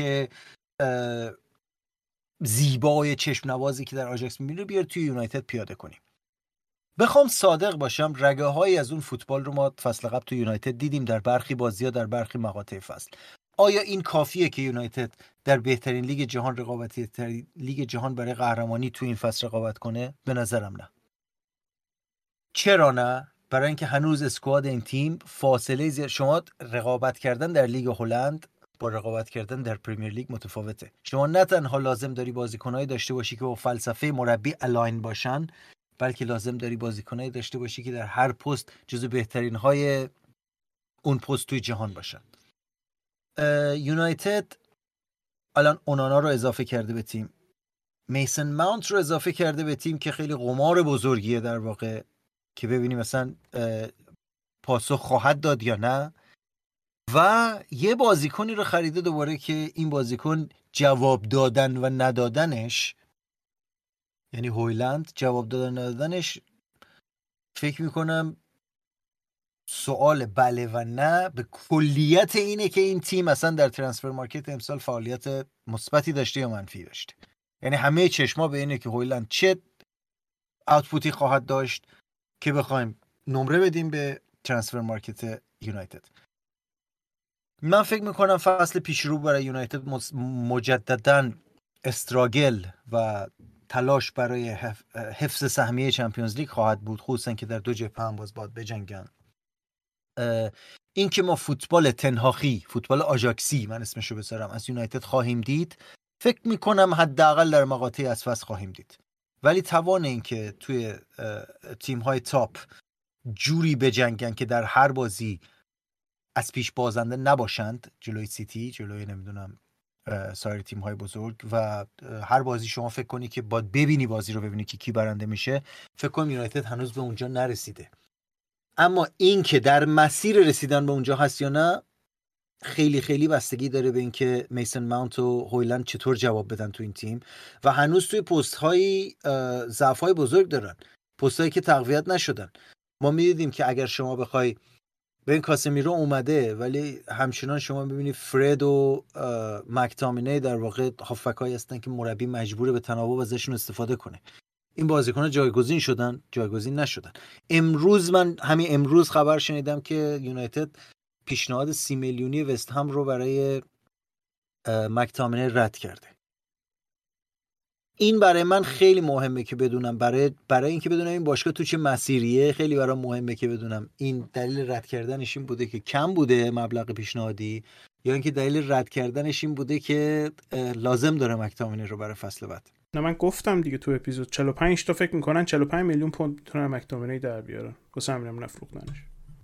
45 تا در بیارن و با کی جایگزینش کنن؟ اصلا 45 میلیون پوند کی حاضر بده؟ تو بازیکن رو یک سال advertise کردی که می‌خوای بفروشیش. فقط حافظ شیرازی نمی‌دونه که تو می‌خوای مک‌تامینی رو بفروشی. چجوری می‌خوای 45 تا ازش بگیری؟ حالا فرض کن که وستهم سی رو بکنه 35 بکنه 40 و این اتفاق بیفته. مسئله اینه که آیا یونایتد اون عمق رو ساخته که اگر اریکسن یا مثلا کاسمیرو بازیکنان favorite تن هاخ مصدوم بشن دوباره کارش نرسه به فرد مک‌تامینی که همه می‌دونیم چه عمل کردی داشتن توی فصل فصول گذشته. در مورد یونایتد من اینطوری بخوام خلاصه کنم. از نظر من این تیم از نظر ساختاری از نظر توان squad نمی‌خوام هنوز اینقدر برم جلو که بگم از نظر کیفیت مربی. چون تنها هنوز خیلی محبوبه و خیلی ها فکر می‌کنن تنها همون مردیه که با اسای جادو اومده تا یونایتد رو نجات بده. نمی‌خوام مخالفت کنم لزوما باهاش. ولی اگر بخوام بگم من فصل قبل تنهاخ رو از 100 95 می‌دیدم از فصل قبل تا الان این 95 تخ... تبدیل شده به مثلا 85 80 برخی موارد مثل هندل کردن قضیه رونالدو واقعا بهش کردیت میدم اعتبار میدم خیلی خوب این کار رو انجام داد. اما در یه سری چیزایی مثل اینکه این این آدم تفاوت این که آقا توی آژاکس و توی یونایتد شما توی چه چیزهایی باید متفاوت باشی اینو درک کنه و بتونه adapt کنه خودش رو با شرایط یک باشگاهی مثل یونایتد اونو هنوز من نمی‌بینم توش. و خیلی احتمالا این disappointing خواهد بود برای هواداران یونایتد در فصل آینده. ولی من فکر می‌کنم فکر می‌کنم که عملکرد تیم از توقع اکثرشون پایین تر خواهد بود. ممنون سامان. در مورد رانگنیک هم که صحبت کردی همه نظر من رو اینجا در مورد رانگنیک می‌دونن و این رو بگم که رانگنیک قربانی این شد که مدیران منچستر یونایتد سالها حماقت خودشون در رفتار با مربی های بزرگی مثل مورینیو مثل فنخال مربی خوبی مثل مویس رو بپوشونن و بندازن روی دوش رانگنیک اتفاقی که رانگنیک ازش صحبت می‌کرد می‌گفت این تیم باید ده تا بازیکنش عوض بشه ده تا دوازده تا بازیکن بیاد. فردای اینکه رانگنیک رفت توی این باشگاه اتفاق افتاد. فردای اینکه رانگنیک رفت تمام اتفاقاتی که رانگنیک می‌گفت باید در باشگاه بیفتد اتفاق افتاد. چرا قبلش اتفاق نیفتاد؟ برای اینکه این باید یک اتفاقی میافتاد که نتایج این اتفاقات متوجه یک کسی جز ساختار باشگاه که شبیه ساختار یک باشگاه فوتبال نبود بشه. و اون آدم می‌تونست رانگنیک باشه کسی که شاید عمده آدم های دنیای فوتبال هم نمیشناختنش و اونهایی که عقلشون به چشمشونه می‌تونستن سریع انگشت رو بگیرن سمتش و بگن این مقصره. و آره دیگه رانیک همون آدمی شد که قرار بود این باره بیفته روی دوشش. هرچند که شاید خودش هم یه کمی این وسط مقصر باشه. محمد رضا نکته داره. قبلا همش می‌گفتیم مجید نکته داره. محمد رضا الان نکته داره. محمد رضا میشنوه. در مورد یونایتد اگه یکی یکی بخوایم حالا بحثاشو ببریم جلو قبل از تنهاخ بحث رانگنیک رو کردید. من به نظرم این اتفاقی که رانگنیک پیش بینی می‌کرد چندین بازیکن تعداد زیادی بازیکن جراحی عمل قلب باز باید بشه به خیلی درست نبود. اولا که از نظر مربیگری نشون داد که نمی‌تونه تیمی مثل یونایتد رو هدایت بکنه. یک دلیلش خودش بود. دومی دلیل به خاطر این پست کرتکر یعنی مربی موقتی بود که بهش داده بودن و عملا بازوی قدرتی نداشت که بخواد برای مثال رونالدو رو حذف بکنه یا تغییرات خیلی بزرگی تو تیم اعمال بکنه. اینو من قبول دارم.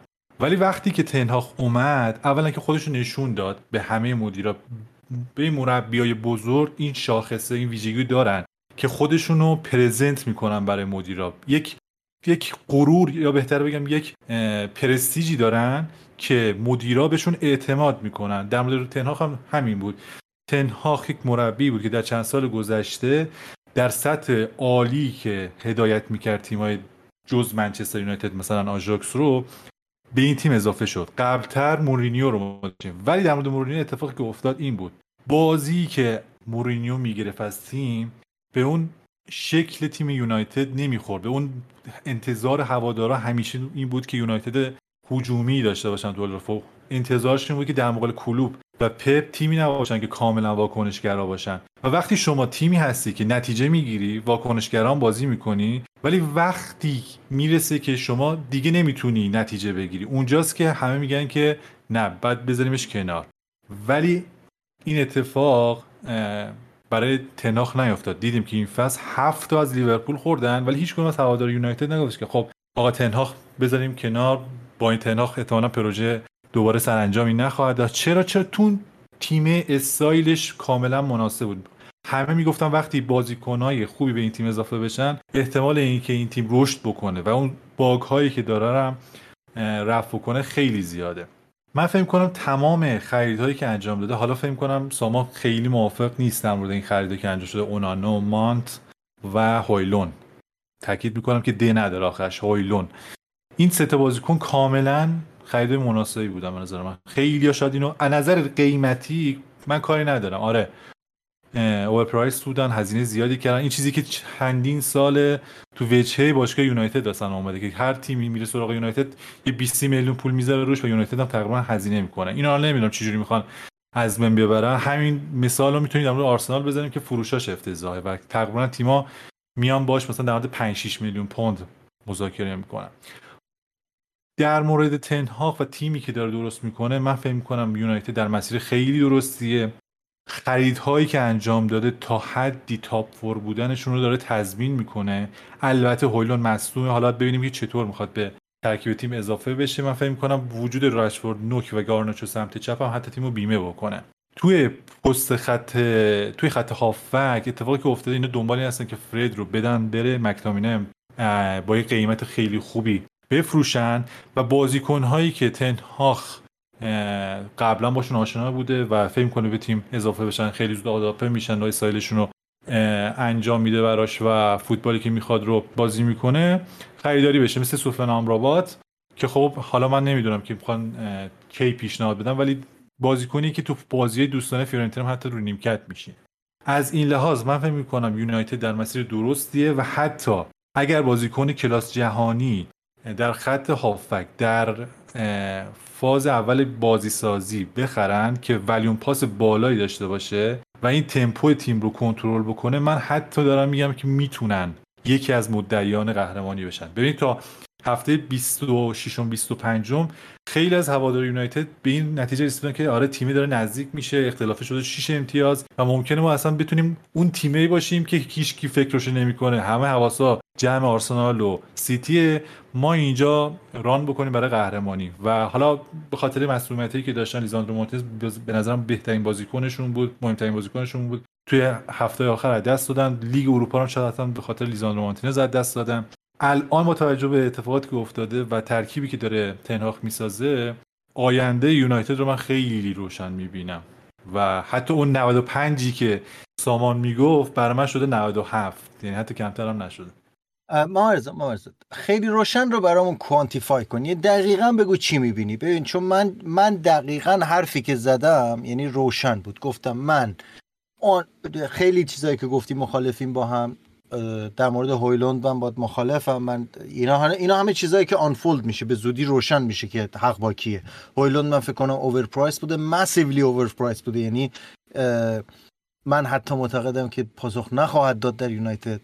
می‌بینیم به زودی. خیلی هم حرکت بلیه که دارم می‌زنم به این سراحت میگم که جواب نخواهد داد. ولی در مورد یونایتد من حرفم رو روشن زدم.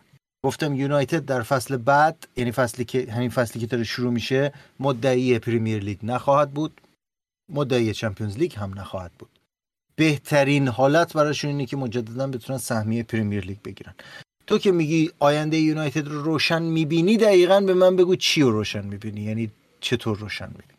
البته گفتی سهمیه پریمیر لیگ که سهمیه چمپیونز لیگ فکر کنم منظورت بود که حالا درست من آینده روشن اینو میگم که این امسال نسبت به سال پیش امتیازهای بیشتری جمع بکنن و جز سه تیم برتر باشن و اگر اگر این خیلی اگر مهمیه مدیریت یونایتد به این نتیجه برسه که بازیکنی بخره تو خط و که گفتم مثل لاویا کایسیدو که به این تیم کمک بکنه در کنترل تمپو من حتی میگم احتمال قهرمانی یونایتد هم هست. چرا نباشه؟ با تیمی که واقعا داره خوب کار می‌کنه. تو بازی پیش فصل هم عملکرد خیلی خوبی داشت. باختایی هم که داشت برای مثال مثلا جلوی دورتموند هم باخت.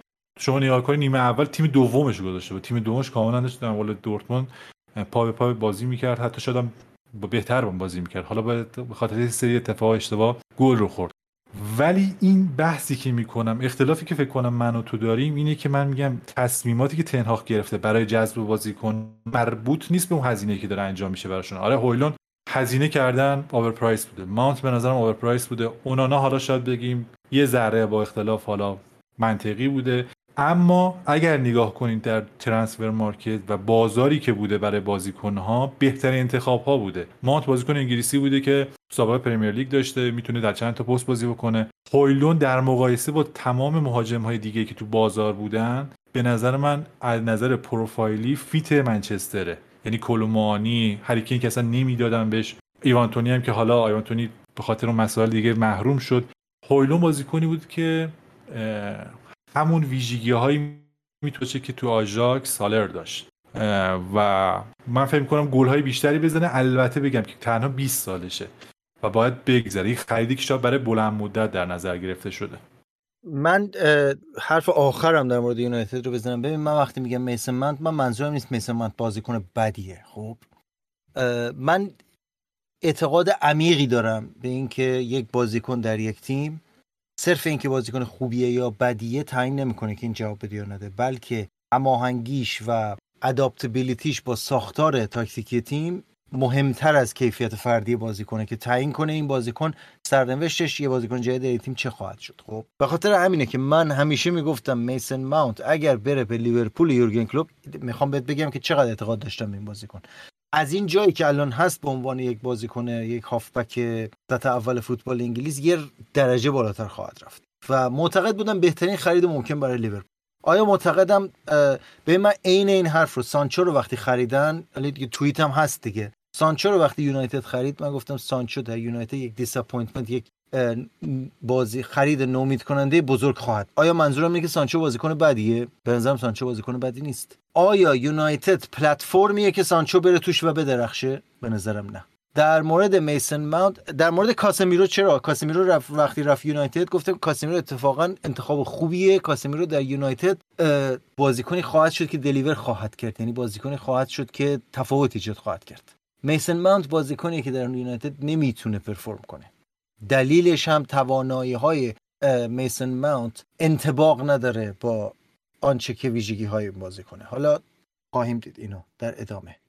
سامان شاید اگه یه ماه پیش این سوال می‌شد در مورد ماونت من هم نظر با تو بودم خب؟ ولی چیزی که انگار در ذهن تنهاخ هست رولی که می‌خواد بده به میسن ماونت خیلی شبیه به گرامنبرگ تو آژاکسه. بازیکنی که به جای LCM تقریبا LAM بازی می‌کنه.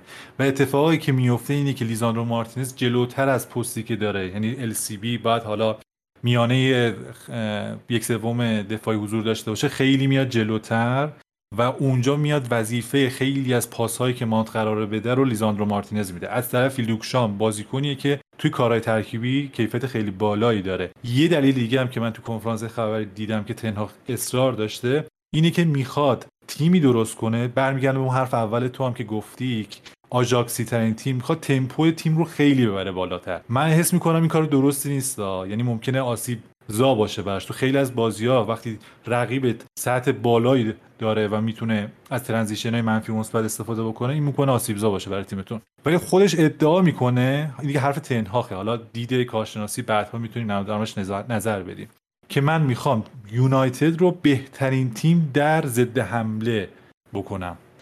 و این کار رو با بازیکنی مثل مانت و فرناندز که خیلی سریع می‌تونن توپ بگیرن touch کنن سریع خودشون با یک پروگرسیو ران برسونن به یک سوم هجوم می‌خوام انجام بدم. ایده ای که داره در مورد مانت من فکر کنم خیلی شبیه به گراونبرخه و فکر کنم تهران خیلی نو از من دقیق تر اطلاع داشته باشه. ولی من دیدم که خیلی از تحلیل اینه که ماونت رو از چیزی که هست جلوتر می‌خواد بازه خیلی شبیه هاورتسه هاورتس هم تو آرسنال LCM نیست LAM ممنون. بچه ها من فقط بگم که در مورد اوور پی یا اوور پرایس بودن اونانا من بگم اونانا به طور قطعی توی فصل گذشته یکی از اگر نگم بهترین دروازه‌بان اروپا بود فصل گذشته یکی از ستا بوده.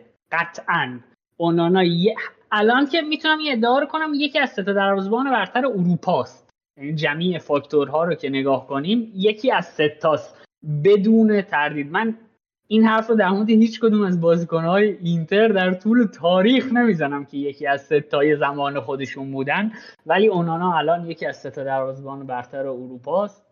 و گذر کنیم از یونایتد. اگه اجازه بدید بریم سراغ تنها تیم جدی top six که باقی مونده یعنی لیورپول و هر کدوم از دوستان که مایل هستند شروع کنن صحبت کردن در مورد لیورپول.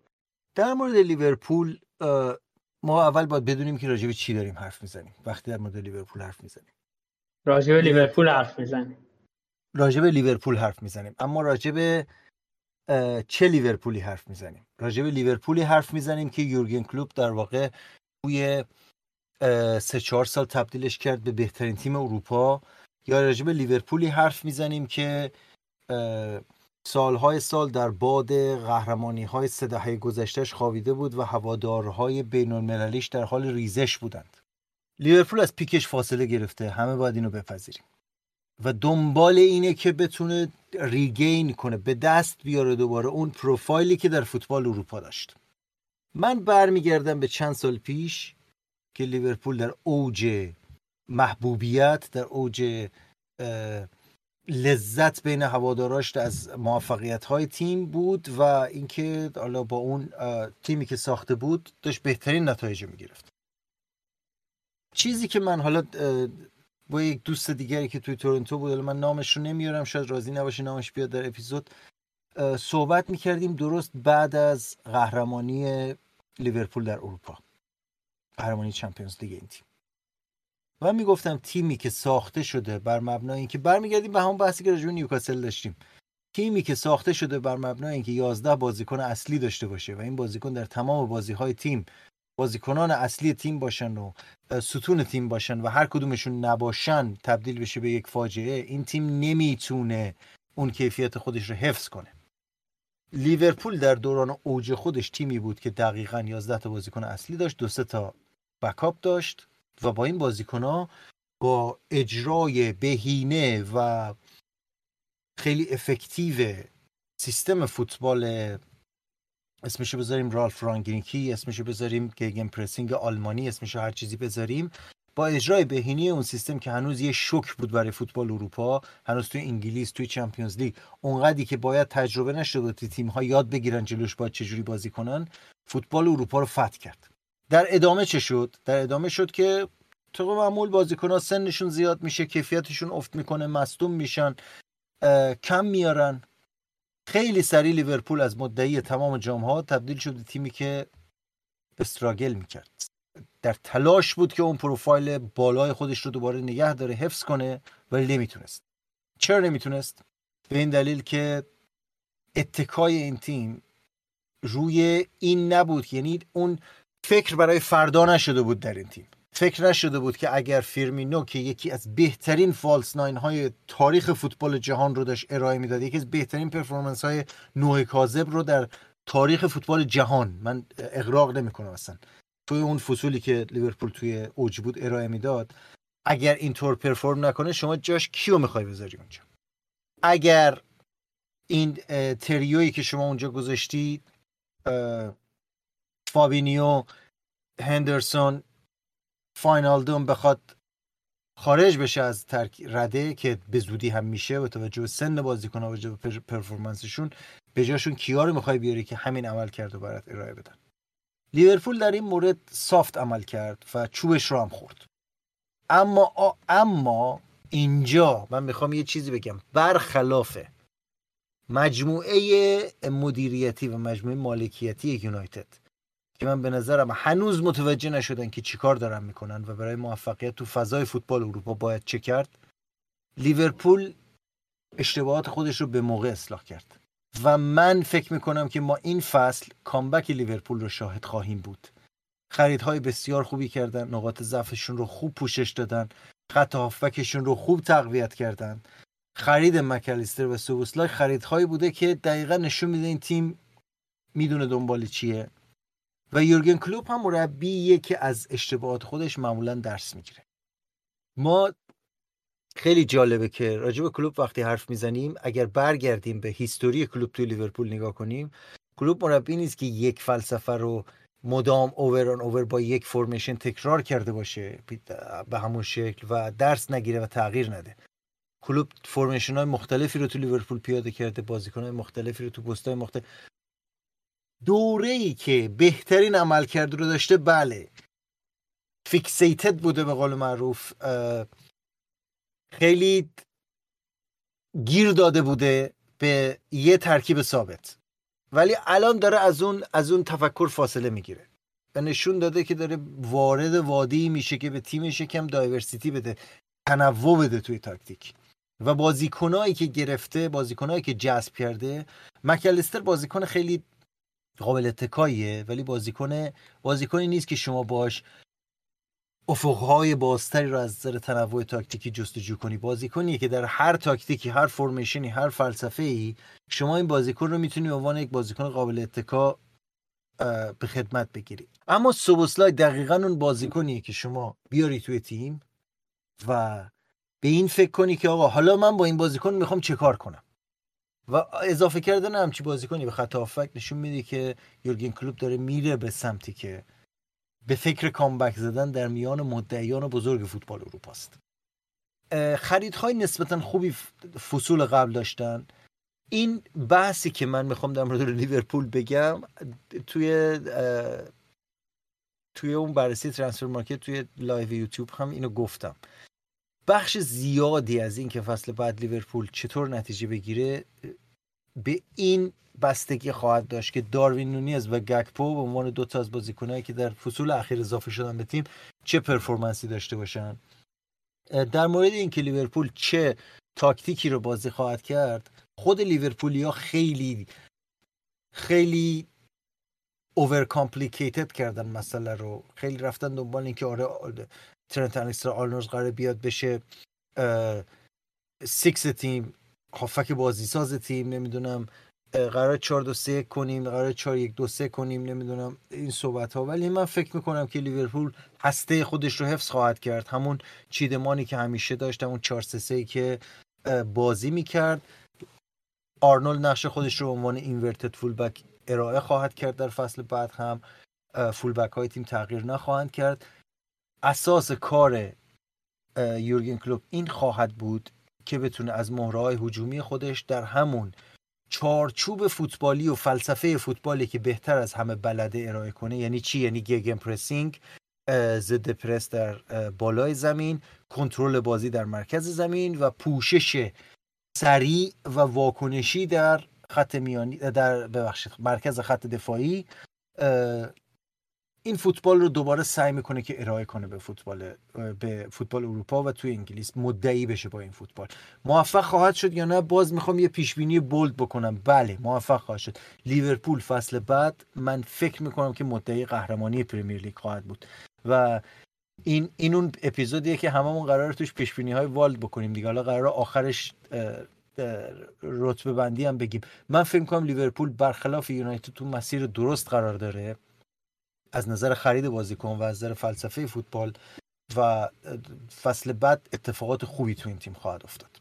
خب سامان ادعای بزرگی کرده در مورد اینکه حالا لیورپول مدعی باشه ولی من فکر کنم خود هوادارانشون و خود کلوب برای اینکه مدعی بشن ابهام های زیادی دارن. اولین ابهامشون اینه که هافک ندارن. یعنی اگه هافک هر چقدر خوب باشه سوبوس لای و مکالیستر نیاز بیشتری هست. یعنی اینا حداقل دو تا هافک دیگه می‌خوان و الان به جای رسیدن با تعلل هایی که داشتن در نقل و انتقالات گذشته و بعد شانسی هایی که دیگه داشتن چرا؟ چون دو تا تارگت های مهمشون یعنی بیلینگام و چامنی هر دوتاشون رفتن رئال. شاید اگه تارگتاشون می اومدن لیورپول الان در مورد خط میانی لیورپول ما اصلا صحبتی نداشتیم. ولی در هر صورت با تعلل هایی که داشتن در نقل و انتقالات گذشته و نتونستن بازیکن بخرن حالا الان چوبش رو می‌خورن و نمی‌تونن تو این بازاری که پست 6 کم داره پست 8 مناسب کم داره و اگه داره قیمت ها بسیار گذافه.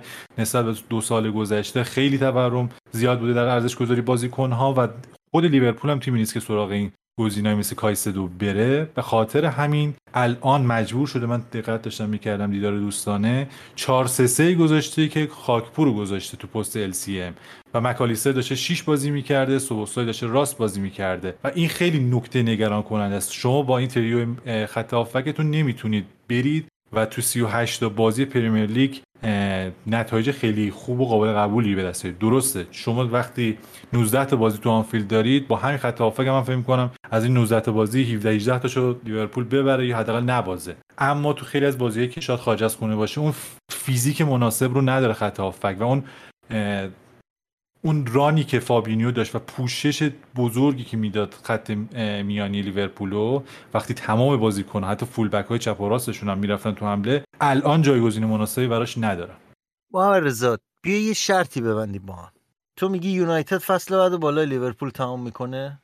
من حس می‌کنم که اگر سیتی و آرسنال در یک سطح بذاریم سطح دوم یونایتد و لیورپول و هنوز مطمئن نیستم. چون که پنجره هنوز بسته نشده. آخه خیلی مهمه که هم لیورپول و هم یونایتد تو خط هافکشون چه بازیکن اضافه کنن. این دیگه. آقا من وارد بحثتون بشم. شما همین که سیتی و آرسنال رو توی بحث می‌ذاری اصلا دیگه اجازه بحث کردن نداری ببین نه آخه مسئله اینه من گفتم یونایتد کمتر از انتظار ظاهر خواهد شد فصل فصل بعد. تو مخالفت کردی. من گفتم لیورپول بالاتر از انتظار ظاهر خواهد شد. تو باز مخالفت کردی. الان بهت میگم آقا به نظرت یونایتد بالا لیورپول تمام می‌کنه میگه به به به. خب بابا خب دقیقا بحث اینه که من دارم میگم که یونایتد نسبت به اینکه سهمیه بگیره مطمئنتره و ممکنه جامپی داشته باشه برای قهرمانی و لیورپول انقدر مطمئن نیستش که مدعی قهرمانی باشه و همین که سهمیه رو بگیره راضی کننده است. آره. تفاوتش من میگم من الان دارم در اپیزود پیش فصل دارم بهت میگم فصل آینده لیورپول بالا یونایتد. برمیگرده دیگه این اگر من هر من اصلا نمی‌تونم رد کنم این حرفت ممکنه. چون پنجره هنوز بسته نشده. اگر بازیکن با کیفیتی تو خط هافک لیورپول اضافه بشه لیورپول چیزی خیلی بزرگی کم نداره. و این نکته هم نظر بگیریم لیورپول سابقه یک کورس موفق داشته با سیتی. این خیلی نکته مهمیه. من فکر کنم تجربه بازیکناش اثرگذار باشه. البته خیلی از بازیکنه که قبلا تو کورس بودن رفتن ولی باز هم هر حال خود اون ماهیت باشگاه اون تجربه رو داره. دمتون گرم بچه ها دم شمایی هم که تا اینجا شنیدید. گرم.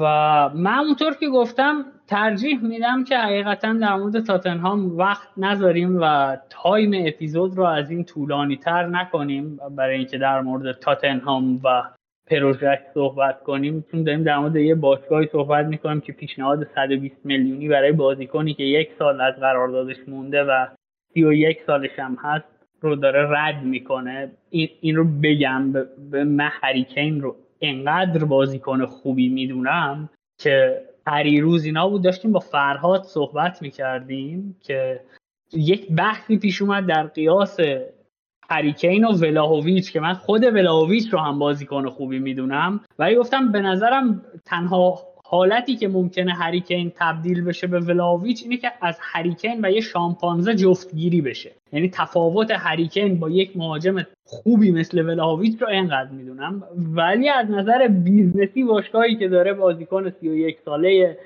یک سال قراردادش رو 120 میلیون نمیفروشه و در جایگاه تاتنهامه به نظر من خیلی نیازی نیست که در موردش طولانی حرف بزنیم. یک روز که تصمیم گرفتیم وقت بذاریم و در مورد شبه باشگاه های فوتبال صحبت کنیم من فکر کنم می‌تونیم وقت بذاریم وقت شما رو هم بگیریم در مورد تاتنهام مفصلتر صحبت کنیم. به خاطر همین اینجا ازتون خداحافظی می‌کنم. سعی می‌کنم که وقت شما رو هم کمتر نظر بدیم با صحبت کردن در مورد تاتنهام. آقا آقا وایسا وایسا وایسا. قرار شد چهار تیم فصل بعد چیز ببینید دوستان من می‌خواستم من می‌خواستم که این فاز رو راه نندازیم که فردا یقه سامان رو بگیرید ولی خودش تنش میخواره آقا چهار تا تیمتون رو پیش بینی کنید. آیا زده با خودتون شروع می‌کنه. یقه ما بابا خوبه که اول فصل بگید. دفعه بعد وسط های فصل گفتیم. من خودم شروع می‌کنم. چهار من به نظر من سیتی قهرمانی رو تکرار می‌کنه. لیورپول دوم میشه. آرسنال سوم میشه. و بین یونایتد و چلسی یکی چهارم میشه. این یکیش این قسمتش یه ذره سخته برای من که تصمیم بگیرم که یونایتد یا چلسی. اینجا این یکی رو اجازه بدیم من چیز هر کی هر کی می‌تونه یه تیم اضافه هم بیاره توی چارتا من بین یونایتد چلسی رو شک دارم ولی فکر می‌کنم که سیتی آرسنال و لیورپول سه تا تیم بالای جدول فصل بعد خواهم بود. سراغ محمد رضا. محمد رضا تو هم چهار تا تو بگو از سامان که یه plus one هم اضافه کرد. چهار تا تیم اول. من بدون رده می‌تونم بگم. آره چرا نمی‌تونی؟ سامان سیتی آرسنال سیتی آرسنال لیورپول یونایتد. البته مطمئنم بین یونایتد لیورپول و آرسنال یکی سهمیه نمی‌گیره و اتفاقا یه تیمی مثل چلسی تاتنهام برایتون برای ما یا نیوکاسل. نیوکاسل هم یادم رفت احتمالا ما شگفت زده بکنه. هشتا تهران تا هشتا تیم بگو. داریم یکی یکی منم همین چهار تا تیمی که محمد رضا گفت من فکر می‌کنم آرسنال قهرمان میشه. اون سه دیگه هم ترتیب نمی‌دونم ولی همین چهار تا رو فکر می‌کنم. ممنون. دمتون گرم بچه ها منم که می‌دونم من توی تابستون بجز پلی استیشن و ایکس باکس تابستون هیچ چیز دیگری رو دنبال نمی‌کنم و اصولا به این قسمت از فصل خیلی علاقه ندارم. به خاطر همین پیش بینی هم نمی‌کنم. دمتون گرم که این اپیزود مفصل ما رو در مورد آینده لیگ برتر حداقل یا لیگ برتر در فصل آینده شنیدید؟ حرف های تکراری رو بزنم. ما رو می‌تونید توی همه پلتفرم های پادکست بشنوید از کست باکس گرفته تا گوگل پادکست اپل پادکست آیتیونز هر جایی که خودتون راحت ترید. یوتیوب باشگاه دانشجویان فوتبال بهترین راه برای حمایت از ماست. subscribe کنید ویدیوها رو ببینید و اگر پسندیدید به دوستانتون هم معرفی کنید. کات‌بک رو هم همینطور.